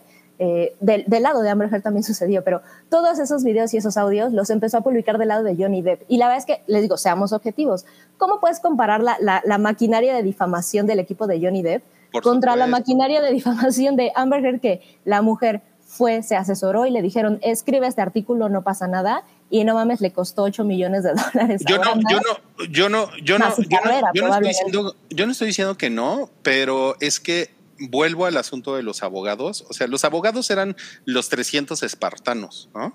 O sea, si lo quieres ver así, pero no mames, o sea, los abogados eh, estaban de la verga, los abogados de ella, ¿no? Sí, sí, sí, sí. Los de ella y no y no y no presentaron a chingón, no no tuvieron ninguna estrategia, o sea, porque tampoco Ahora, esta es otra cosa. Había una cuestión legal en que mucha de la evidencia que se presentó en Reino Unido la rechazaron acá. Ya saben, cosa de abogados y demás. Yo no tengo idea de, de así, pero estos son los comentarios del. A nivel expertos decían, lo que más le convenía a Merger es que no fuera aquí porque el equipo de Johnny Depp buscó hacerlo aquí porque había evidencia que no iba a entrar. Hay leyes que funcionan de esta otra forma. Aparentemente la evidencia en Reino Unido, que eso no fue completamente público, eh, había muchísimas cosas que no los dejaron utilizar acá. Voy a mencionar esto como, a ver, es un tema, es un tema complicado y, y- yo espero que sean lo suficientemente objetivos, pero ¿qué nivel de enfermedad o- o de cuestión tendría que tener una mujer para pararse en un estrado en donde sabes que te están filmando, en donde recibes amenazas de muerte diario porque todas las vimos, ¿no? No estamos hablando de que si Amber Heard miente lo que recibe en Instagram y que describas una violación, no mames, eso es revictimización, o sea, por mucho que es que está mintiendo y todo, es terrible, o sea, lo que está sucediendo ahí, al final, olvídense de que si creen que sí, que Johnny Depp, que Amber Heard es, por mucho que esté inventando, por favor intenten ser objetivos. Johnny Depp no es un santo, ¿no? O sea, es que, no, pues sí, es que él admitió que no sé qué. Ok, que un cabrón te grite a la cara, o sea, siendo tu esposo, tu novio o cualquier otra, te grite a la cara y te grite fucking cunt, es como, güey, eso es violencia. O sea, al final es, si a eso se reducía el caso, pues el artículo que los que están por ahí defendiendo a Johnny Depp a capa y espada, por favor díganme si leyeron el artículo. Pero el artículo jamás podría ser algo como de difamación. Definitivamente se reduce a la chamba que hacen los abogados, sumada muy cabrón por los puntos de la opinión social, que, tuvo muchísimo que ver en, el veredicto, pero es de que hubo violencia, hubo violencia. Y, y en la otra no, no se trataba de que si Amber Heard respondía con violencia o no, es hubo difamación, sí o no. Y la realidad es que yo sí te diría que es revictimización, porque sea o no sea real lo que sucedió, es que como mujer te pares y le cuentes al mundo y te estén preguntando y te digan, pues así no se siente una violación, es, se ha inventado o no, esa madre es revictimización. Y por eso es, lo repetimos, en esto pierde absolutamente todo mundo, porque no mames, el, o sea, yo como mujer les podría decir, puta, el terror de querer decirle a alguien en el trabajo o algo, decir, ¿cómo confieso o digo una violación? ¿A dónde me acerco? O sea, es un problema que ya se vive. Ahora ve lo que le pasa a esta mujer, en donde si tu esposo es suficientemente carismático, perdóname mi reina, pero te van a decir que bla y te, van a burlar y te van a decir que, pues, ¿por qué no grabaste más cosas? O el texto terrible, así el discurso horroroso que no mamen cuántas veces se repitió en la corte por medio del equipo de Johnny Depp, que es, ¿y por qué no denunció antes, no? Si tan enamorada estaba y, y- Ujú. pero tan mal lo trataba, pues ¿por qué no se divorció? Es como, güey, no hemos aprendido nada neta de violencia. Híjole, no sé por qué. Bueno, yo, yo, yo te voy a interrumpir porque yo, porque yo Dale, siento dale. Que, este es, que este es un, este es un caso que tiene, o sea, que ha sido así, pero no mames, o sea, sísmico con todo lo que ha pasado con el Me Too, con, con cómo está el feminismo ahorita. eh, y, y yo lo que veo honestamente es que el, el- el feminismo quiere llevar a un, a un terreno este caso donde no, donde no le está funcionando, francamente. O sea, Pero es problema de la sociedad, no, no, de- no del feminismo, Rui. Yo me es que atrevo a yo, no, no, no, no, no, no, no, pero yo me refiero al feminismo. O sea, ¿qué pasó, Salchi? Yo me atrevo a decir que mucha gente misógina está llevando este caso a su terreno. Total. Ah, sí, ¿eh? súper sí. no, no, no, súper bueno, sí, claro, pero porque les conviene. Pero porque les conviene. Pero yo, lo- yo lo que Claro. veo es, es a que el, el feminismo, o sea, Ujú. aquí está contra la pared, ¿no? O sea, fue el peor caso porque Amber Heard es la persona menos empática con el Ah, público. por supuesto, por es supuesto. una es una persona que es muy fácil odiar, ¿no? Disclaimer, yo para nada la odio, ¿no? Pero eh, está muy, es, o sea, no, e- ella no se siente como una víctima para la opinión pública y entonces No. cuando el cuando el feminismo quiere hacer lo que para muchas personas es una maroma, ¿no? Término de la de las redes sociales, ¿no? Así como, no, es que el feminismo quiere hacer una maroma al decirte que Amber Heard es inocente, ¿no? No le está saliendo y le está saliendo peor de lo, de lo, de lo que esperaban, ¿no? Sí, es evidente. Sí, lo que pasa es que estamos hablando de un PR stunt, ¿no? O sea, el juicio en realidad fue un asunto de Totalmente. relaciones Y fue quien, tuvo más, más recursos para hacer Sí, eso. o sea, por eso es por lo que. Sí. O sea, yo no digo que, que ni de pedo Johnny Depp es inocente. Ya habíamos, creo que la primera vez que tocamos el tema, yo decía que una vez que lo vi en el programa de Graham Norton y lo vi completamente perdido, yo pensaba, güey, este güey, qué pedo, ¿no? Ya que le está pasando a Johnny Depp. Antes yo lo consideraba, como mucha gente me imagino, una persona como muy aterrizada y sensata y Sí. etcétera, ¿no? O sea, como que esa era Ujú. la imagen que teníamos Ujú. pero después lo empecé a ver como muy, como balbuceando y como ya en, en otro trip, ¿no? Entonces dije, ah, pues este güey ya, este no, así, está como medio perdido. Ujú. Entonces cuando empezó todo este desmadre, pues yo pensaba, ah, pues sí, a huevo, o sea, este güey, incluso ya había caído de la gracia de mucha gente porque pues el güey ya medio repetía el Iba el para abajo. papel, ya iba para abajo, exacto. Uy, sí. Y, y la neta es que aquí hubo una cosa como de retornar con todo, ¿no? Y, se lo, y, pues, se, se- o sea, se lo pusieron así como en bandeja de plata. Entonces, como, como se trató de un tema de relaciones públicas, ahí es donde realmente, en ese escenario es donde realmente se resolvió el, el- el desmadre. Y creo que- Totalmente, totalmente. Y si, y si, Mm. y- y si mencionamos el, el feminismo es porque todo esto pasó en el contexto del Me Too originalmente. Por, por ¿Y el por qué? artículo. Sí, y porque ella enarboló también esa, esa bandera. No es que ella, como nos ponían por aquí, ella no es el estandarte del feminismo. No, No. no, no, no, para nada es ella, pero definitivamente ella estuvo ahí, ¿no? También. ¿no? Y, y- y obviamente esto va a tener una, una repercusión muy culera contra el feminismo y la, la está teniendo, ¿no? Porque más entonces que el ahorita. feminismo, me atrevería a decir que sí tiene una cosa que ver completamente con violencia doméstica. ¿Qué pasó, Sergio? No, prefiero que termine Sam y luego, luego sigo yo. No, Solo, quiero decir una cosa. Eh, Dume de Beba, pues ahora resulta que es un adicto, te convierte en violador. No, es que no dije yo eso. Es El justo. tema- Ajá. Ajá. Para mí el tema es que Johnny Depp siempre había sido una de esas personas que, a mi juicio, él controlaba como su uso de sustancias y era como muy, de sustancias y era como una persona muy inteligente para ello. Y de pronto nos dimos cuenta de que en realidad ya, o sea, esa parte ya no existía, ¿no? Entonces yo como que, enfermo. ajá, como que yo dije, ah, en realidad este güey ya está más hacia un lado en el que yo ya no estoy de acuerdo, ¿no? O sea, para mí era como eso. Y bueno, y, la, y, y esto que está poniendo aquí Madame Tussauds, ella acaba de decir en su comunicado que el veredicto afecta al feminismo. Sí, o- e- esto es muy cierto también, porque ella, o sea, el outcome para ella, y que lo puso en Instagram, es como, esto no nomás me afecta a mí, esto afecta a todas las mujeres. y Lo fue cual yo, el discurso de cierre de sus abogados. ok, ella lo puso en su Instagram y yo creo, o sea, es algo que ella está diciendo, ¿no? Y, y- y- y- y- y ya es, o sea, para mí es, la verdad es que para mí es cierto, ¿no? O sea, yo sí, yo sí pienso que esto afecta a muchísima gente más de lo, de lo que parece, ¿no? Y de alguna manera ella, Sí. cabrón, y ella es, y ella está jalando al feminismo, O se está jalando al feminismo a su O sea, mierda. volvemos. No, no, no es que creamos que uno, los dos, a uno u otro esté haciendo una buena chamba, pero la realidad es que la opinión pública sí, o sea, cómo se trata este tema, definitivamente sí termina dañándolo. Sí. No porque ella lo diga o porque ella sea una autoridad o porque tenga razón, pero, pero es un hecho. Bueno, sí, Claro. pero, pero, pero si ella, pero ella opta por tener estas opiniones, ¿no? Y bueno, o ella opta por poner estas publicaciones, si tú quieres, ¿no? Y si en su publicación dice, es, ¿saben qué? Eh, es, estoy, muy, estoy muy triste por lo que pasó, ¿no? Pero, pues esto es, esto es mal para todas las mujeres, esto está muy jodido para todas las mujeres. Pero es Pues un hecho.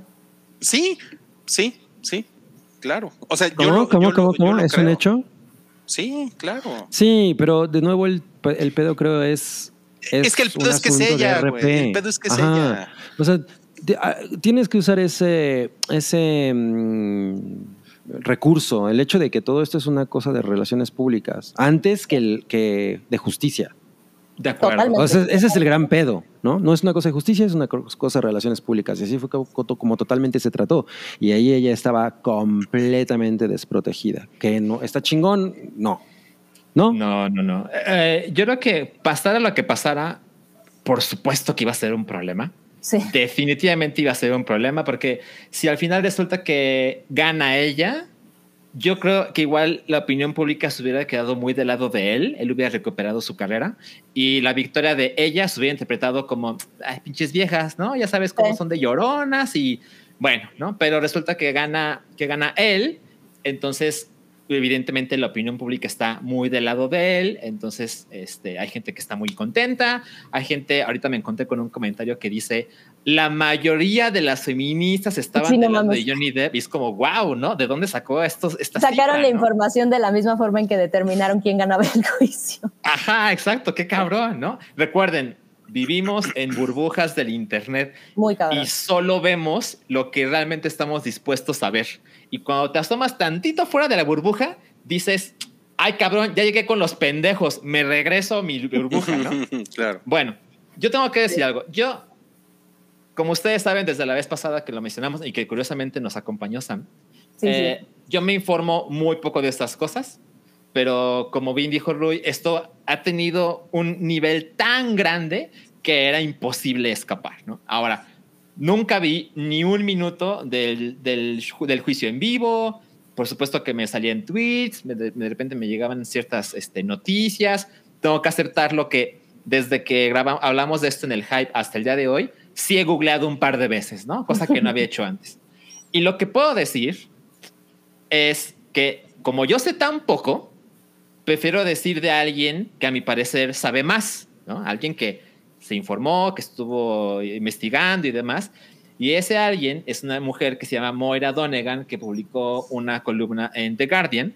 Y me parece que, por supuesto que, como se pueden imaginar con lo que estoy a punto de decir, ella se manifiesta más del lado de Amber Heard, pero nunca dice que Amber Heard es inocente, porque no pone, eh, como que no se pone a, a discutir de quién difamó a quién. Claro. Ella lo que realmente está interesada en su columna en The Guardian es lo que ha pasado a través del juicio y lo que va a pasar después. ¿no? Y ahí es donde yo coincido con Sam, donde la, re- la revictimización de esta clase de insultos y humillaciones que tanta gente le ha dedicado a Amber Heard. En, en la columna de The Guardian menciona que hubo un TikTok, que ya lo borraron, por lo menos de la cuenta original, con más de 220 mil likes, Uf. donde hay fotos de Amber Heard y hay una frase que dice, ¿sí sabes que él te pudo haber matado y no lo hizo? es como, morra, deja de hacerla de pedo, podrías estar muerta y no lo estás, ¿no? Entonces, es la clase de cosas a las que hablamos cuando alguien ha sido revictimizado y humillado por la opinión pública. Y tampoco quiero hacer demasiado largo. Ya voy a terminar. Esto es lo que me parece más importante. Se supone que hay mucha gente que está convencida, y lo estoy viendo en este chat, Sí. está convencida de que Amber Heard es una, no es, no es una víctima porque es una pinche mentirosa. Sí. Ahora, alguien dice, ¿cómo? ¿Ser adicto ya te hace violador? No. Pero ser mentirosa tampoco se- te hace automáticamente mentir a la hora de que alguien te pegue o te viole.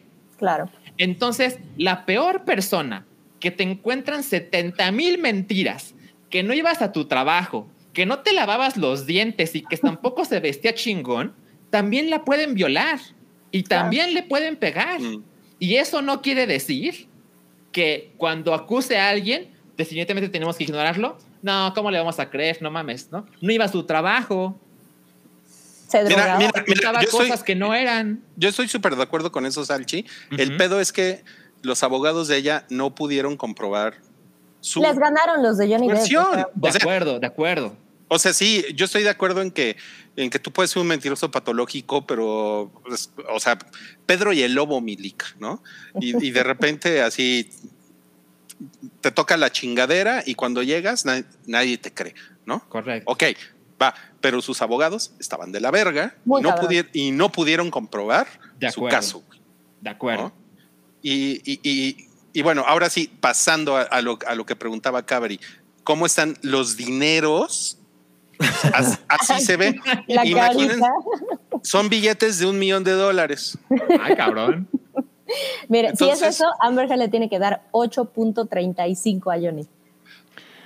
Fíjate, No, fíjate. lo que, lo que fíjate yo haría que- con ese dinerito, me compraría uno de esos disfraces inflables de T-Rex.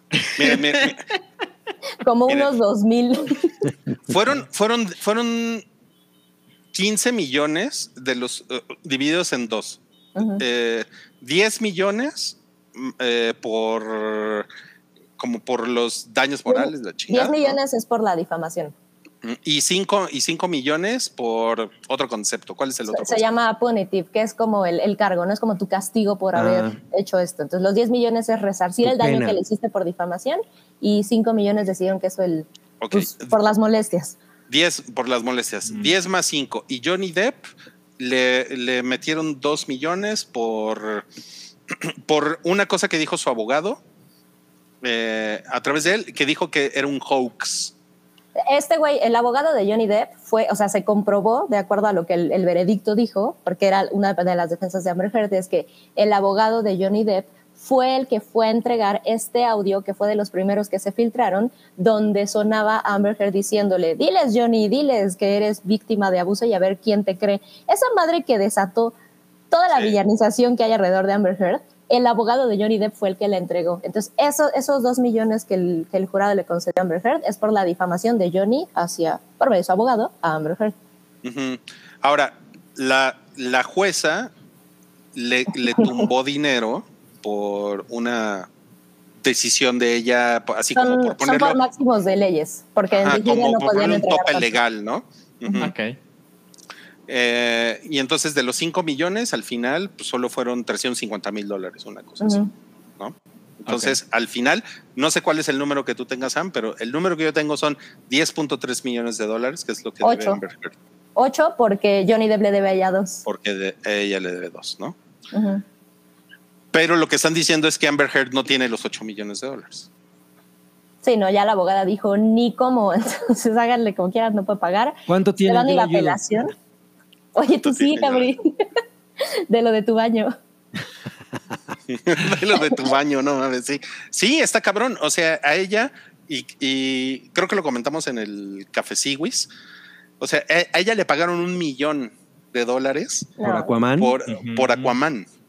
Sí, no mames. Pinche o sea- hijo de la cola. No le, no le, no le alcanza. ¿no? No mames. Ahora van a apelar, evidentemente, o sea, probablemente sí. Si esta cifra se mueve, quién sabe, pero, pero sí, es, el discurso ahorita es el ni cómo puede pagar, ¿no? Entonces, probablemente sigamos viendo más del caso. Sí, puede ser, puede ser. Y bueno, ya para, para cerrar este tema, tenemos, que esto no lo crean, Toby nos consiguió ¿Cuánto una, mide? una no, ¿Cuánto mide la jueza?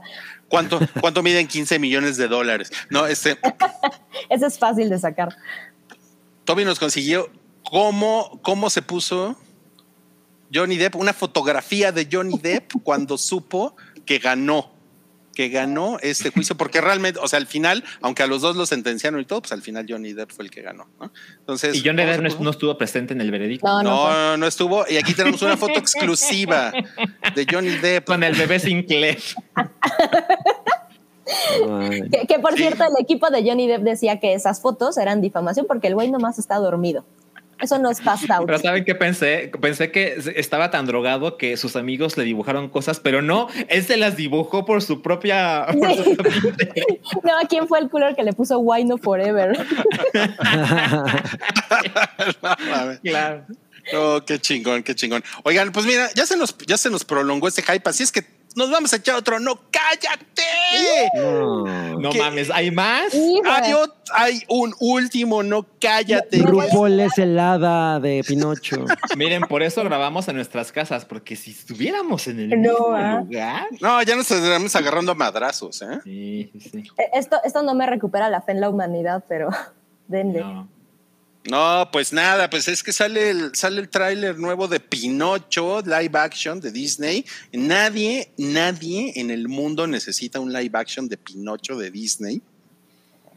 Pero- No. Tom Hanks Después, sí lo necesita. o sea, Tom eh, ¿cómo se llama el güey de La vida es bella? Benini hizo dos. Pinochos, ¿no? ¿Dos? Uy, uno, uno, dos. Bueno, bueno, pero él hizo su Pinocho, pero este, este es el Pinocho de Disney, No mames. ¿no? Este es el Pinocho de Disney. Entonces, resulta que el hada azul es Cintia Erivo, esta, esta mujer que estamos viendo aquí, y es negra y está pelona. ¿Quién se cree esa pelona? Dicen. Este, pues mira, la verdad es que se ve bien pinche ese disfraz. o sea, ese es el gran pedo, se ve culero, ¿no? O sea, no importa es Y no se ve bien en el tráiler, además. No, me parece ah, que es no- terrible. No, he visto el tráiler, pero esta foto, no mames, es como de Fantasías Miguel. Ya pusieron, yo pensé, yo pensé que era vato. Bueno, miren, ¿quién es Cintia, Cin- Cintia Erivo? Cintia Ay, Erivo, güey. la ¿no? cabrona. Se parece Sí, a, está cabrona. Se parece a Skin, la que la cantante de Skunk Anansi, que era también así como andrógina y negra. Órale, sí, sí, pelona. sí. Ajá, ¿no? Cabrón.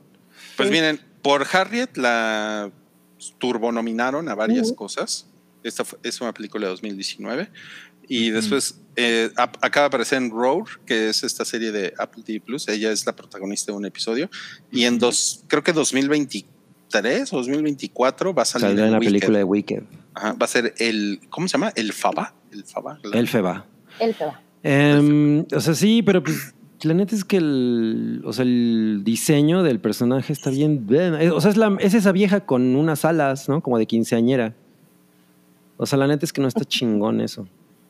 No, sí, no. Y ella lo puede hacer muy bien, pero en el tráiler nada más la presentan así como, ah, ni siquiera se ve simpático. O sea, volvemos a, a la onda de, de Disney y Star Wars, pero es, pareciera que hacen esto justo para generar la conversación que ya saben que va a generar. Sí. Sí, eso, es, eso está bien cabrón, ¿no? O sea, ¿por qué? ¿No? O sea, ¿por qué hacen estas mamadas, no? No, y me parece Es que que ella está, tampoco- está chida, o sea, ¿qué Tampoco pasa? creo que es una mamada. No, exacto. O sea, o sea, sí creo que, bueno, eh, no creo, estoy convencido de que hay mercadólogos suficientemente malvados que dicen, güey, y si hacemos esta mamada, no mames, o sea, bueno, no mamada, negra. Ajá, exacto. Y si hacemos esto, ¿no? Y pues, eh, por supuesto que hay tantas personas que reaccionan como lo estamos viendo ahora, pero la verdad no creo que sea una mamada, o sea, creo que podríamos ver esto y seguir con nuestras vidas, ¿no? E- Es una mamada que sigamos reaccionando de esa forma. ¿Cuánto tiempo? Bueno, porque es lo que es lo que esperan, ¿no? Sí, sí, sí. O sea, para mí lo único es que esto, la- esa imagen no me parece interesante de- desde ninguna perspectiva. Es un poco lo que estaban diciendo de Star Wars, cómo es posible que Disney haga algo tan pobre. Pero, güey, yo ni siquiera soy... No me atreví a ver la Aladdin de Guy Ritchie porque se me hace que se ve bien Órale. barata, ¿no? O sea, Yo tampoco. entonces, la pues, mm, es lo mismo para mí. Sí, sí, de acuerdo. O sea, no es que, no es que sea un. eh, yo creo que justo eso es lo que, lo que deja como entrever más eh, la pudricia de la que estamos, porque es. Pinocho no es un producto que le importe a mucha gente, pero la gente se toma la molestia de ir a redes y decir, no mamen, ¿por qué hicieron ¿Por qué hacen esto? eso? Sí, es no que ese es, manches. ese es justamente el marketing, ¿no? Sí, sí. Claro. Ya puso, ya puso Ale Shot, Ale Shoch, que es un hada del cabaretito. Es una del cabaretito. Miren, a ver, Rui, te estoy ¿Cuál de mandando todos el- los cabaretitos. un link con Ajá. la taquilla de las películas live action que ha hecho Disney. Ok, a ver, veamos. Y pues tampoco creo que sea tanto dinero. O sea, por ejemplo, no, el. Rey León, que bueno, es una excepción. Esa ¿no? fue la mera mera, ¿no? Ajá, pero es que es como diferente porque realmente no es live action, ¿no? Ajá, sí es trampa, es trampa. Pero mira, La Bella y la Bestia hizo 504 millones, que bueno, evidentemente no son nada despreciables, pero pues en esta época Exacto. tampoco es tanto dinero. No, sobre todo si Cabri tiene que arreglar su van. Exacto. Y luego, no le el- alcanza ni Amber Heard. Ajá, exacto. El, el libro de la selva que creo que también es una excepción.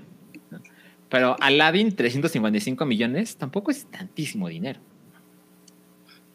O sea, lo que nos estás diciendo es, ¿para qué le hacen tanto de pedo con esto si al final no les deja tanto dinero? Además. Sí, como que no sueltan, ¿no? O sea, yo pensaría que Disney habría ya entendido que, que no y tampoco entiendo mucho esa... porque no le ha ido bien, o sea, de- a- más allá de- del libro de la selva, un poco el Rey León, pero no, pero también es... Jamás le ha ido bien algo como para que dijeran, vamos a hacer la siguiente. No, y, y estas, y estas polémicas, o sea, lo que estamos viendo no se traducen en dinero, ¿no? Porque No. además, yo sí creo que hay un chingo de gente que dice, váyanse a la verga, ¿no? O sea, yo, Sí. yo no Yo voy a quiero ver mi hada rubia. Yo quiero mi hada rubia, sí. No Sí, voy a ver no la veo. chingadera. No la voy a ver y chingan a su madre, ¿no? Sí, de acuerdo. Mira, ahí- por ahí dice Pablo 23X, lo hacen para no perder las licencias. Pues se siente como así, ¿no? Pero esta, esta mamada es de mil, o sea, esta mamada es, Es de dominio público. de dominio público desde Sí. 1940. Mm. O sea, ¿Por qué no hacemos una del hype, Pinocho? o sea, el, pin- el pinche Winnie Pooh desde la semana pasada ya es de dominio público. Sí, sí, en sí, Estados sí. Unidos. Por eso salió la porno esa de, de- de Winnie Pooh. Es de terror. Ah, la de terror. Bueno, a lo mejor se llevó una porno, pero esa no la he visto. Esa, esa no. Winnie el ponedor. no mames, con, Win- con Winnie el ponedor. de ponedor. Pero a ver, ¿ustedes qué creen que va a pasar después de que Disney haga todas esas películas en live action? ¿Qué sigue? O sea, no, ¿las pues se tienen que inventar animadas? al- algo así, ¿eh? O sea, yo creo que. Va la ahí es- segunda ronda. sí. Yo creo que ahí está el pedo, que no saben cómo qué hacer con esas cosas. Claro. Yo, yo tampoco No veo les va claro mal. cuál es la intención. No, no Bueno, yo, yo preferiría mil veces Pinocho, eh, animada por Pixar, por ejemplo, que esta mamada. Pero como que se canibaliza, ¿no? No es algo que acostumbren a hacer, como vamos a Ujú. hacer el remake de nuestra propia animación, no. No, eso que dices, Roy, creo que imagínate, esa es la tercera etapa. Todas las películas, pero hechas por Pixar. Claro. Dice, dice Darian Martínez que van a sacar los aristogatos. Ojalá en live action. No, porque va a quedar Ay. como Cats, ¿no? Se va a ver horrible eso. Se podría ver como el libro de la selva. Ojalá. Porque los Estaría- aristogatos estaría es muy épica. Tiene una unas secuencias bien pachecas. Uy, sí, el Pinocho hay que hacer. que cabrice helada, dicen. No, pues No te- tenemos Yo que sí decir quiero puras mentiras, ¿no? A ver, a ver, cada quien tiene que decir una mentira. Ah, yo, yo sería mejor hada que, que la Grace Jones de, de tres varos. La creencia. No mames, ¿por qué la odias? sí. Ah, es que no se ve chido eso. No, no, está cabrón. Ok, bueno, ya nos vamos, ya Sí, nos ya vamos. Eh, gracias, gracias por venir el día de hoy. Nada más nos queremos despedir con esto. No la había visto. Gran meme, gran meme. No, pues que el, No, es el- que- el- al, Henry Cavill se le fueron los ojos con la Shakira, mi. Acuérdense que tiene novia. Este, este video de Henry Cavill viendo a Shakira, ¿en qué fue? Pues fue en una alfombra ¿cuál fue el roja de un En los Arieles, ¿no? Yo no sé qué. Fue la diosa de plata. Fue en, la- fue en los premios TV y novelas. En los premios de Telehit. Sie- siempre. No, mal, Henry Cavill en los premios Telehit. Era como cuando Adal Ramones traía figuras chingonas de ay, no mames. Pero miren, mi- Nominado- mi- mi- nominado con guerra Mi, de mi- chistes. mi comentario favorito es: No, pues, si, si a la Shakira le, le pone el cuerno, si, le- si a la. Shakira le ponen el cuerno, ¿qué puede esperar una? no? Claro. Sí. Ay, Es que sabes que también, también creo que eso es algo que deberíamos criticar de la sociedad. O sea, puta. hay gente que dice, no mames, si yo estuviera con Shakira, jamás le sería infiel, ¿no? Jamás. Entonces, así como imaginarte que, porque Shakira es brutalmente hermosa, Exacto. está poca madre vivir con ella y tener hijos con ella y despertar Ah, con estás ella, diciendo que, con que ella. Shakira es tóxica. Estás diciendo que Shakira es tóxica. Lo que digo es como que Heard. es sorprendente, pero no podemos calificar a las personas solo por cómo se ven. ¿Cómo, Salchi?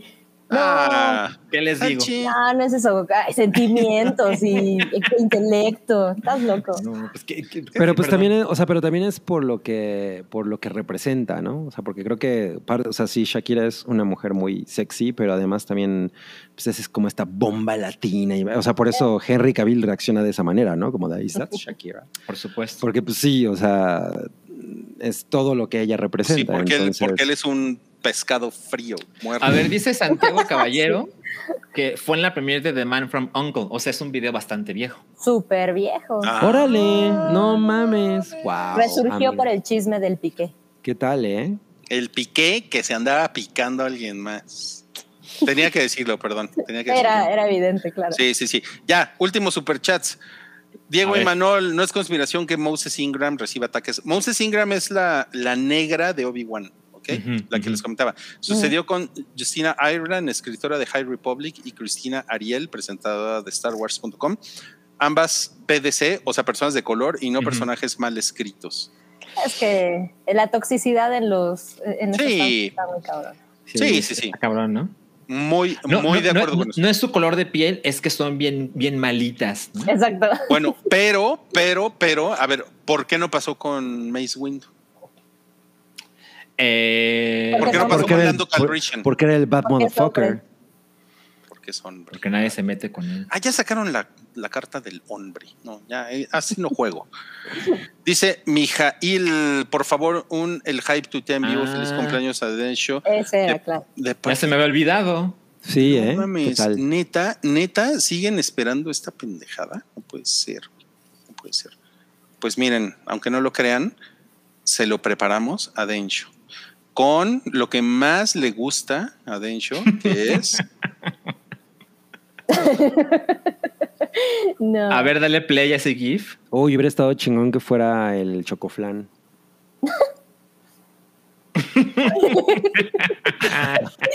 Fan, Pero, muy pero ponle un punto antes del Densho para que todos nuestros seguidores lo vean.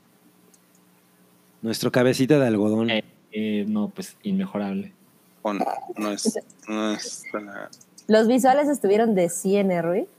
XD. Sí, no mames, ¿eh? Nuestra cabecita de algodón. de- ah, Llévalo, llévale a Toby unos jamones. Lleva, llévala de la pizza que estoy haciendo, que por cierto me está quedando súper bonita la masa. Ahí está ya el.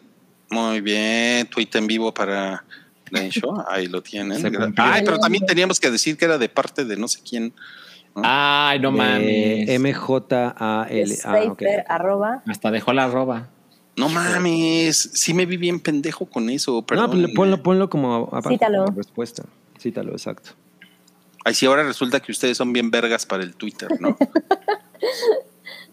o sea, ¿qué pedo? A ver, Es para ponerte en ridículo en público. Pues como somos, mejores que AMLO. dice Mija, Mijaki, Mijail Mijail HB. Mijail HB, coming. Le vamos a poner este tweet, te lo manda arroba Mijail Ahí está, ahí está. HB. Espera, y de, bueno, Safer también ahí puso. Ay, no puede ser, Rodrigo. No puede ser. Ya. Ya están pidiendo meteora, ¿eh? Ya, ya saben cómo es Rodrigo, ¿no? Le Sí. encanta Esperen, meter esperen, el pie. No. Es el último superchat de hoy, que dice, qué chingón que la semana pasada dijeron que las notas de chisma las estaba ganando la hypa, pero que ya habría una nota el miércoles que tocarían antes del hype y se cumplió su profecía. Cierto. Cierto. Y muy pronto. Badas. No, pues muchas gracias, gracias. Fue un hype demasiado largo, pero es que había muchos temas, disculpe. Como episodio de Stranger Estaban Things. pesados. Sí, gracias eh, por venir el día de hoy. Gracias, Salchi. Eh, vete a preparar Meteora, que te vaya muy bonito. Ah, muchas gracias. Ay, sí. Fátima Loa- Loaiza dice que falta su superchat. Ah, ya ver. Pues si quieres, No. Que mientras- ¿y ¿Cuál es tu super? Ah, sí, es cierto, sí, es cierto. Dice. A ver. ¿qué- Pues, ¿qué- Olis, podrían invitar más seguido a Citlali y considerar incluir en la hypa. Eran buenas sus participaciones. Saludos a Paddington. Gracias. Y pues nada más que Citlali se consiga una conexión chingona. Sí, porque fan Porque de siempre se Citlali. está cayendo. Ajá. Sí, sí, sí, sí, Sí. Esa chica lo tiene. gracias. Pero Ok, bueno. Bueno, gracias, gracias. Eh, ok, bueno. Bye, Salchi. ¿Quieres decir algo más, Salchi? No, no, no, me gustó mucho estar esta, esta semana otra vez con ustedes. Y pues no. Ok, bueno, bye. Ok, Chale. Cabri, que te vaya bonito. Eh, espero que pronto vean mi película. Ya regresé. Gracias. gra- ¡Ah! No mames, güey. Es como el multiverso de Salchi. Bueno, bye, Sam. Que te la pases bonito. Bye. Igual.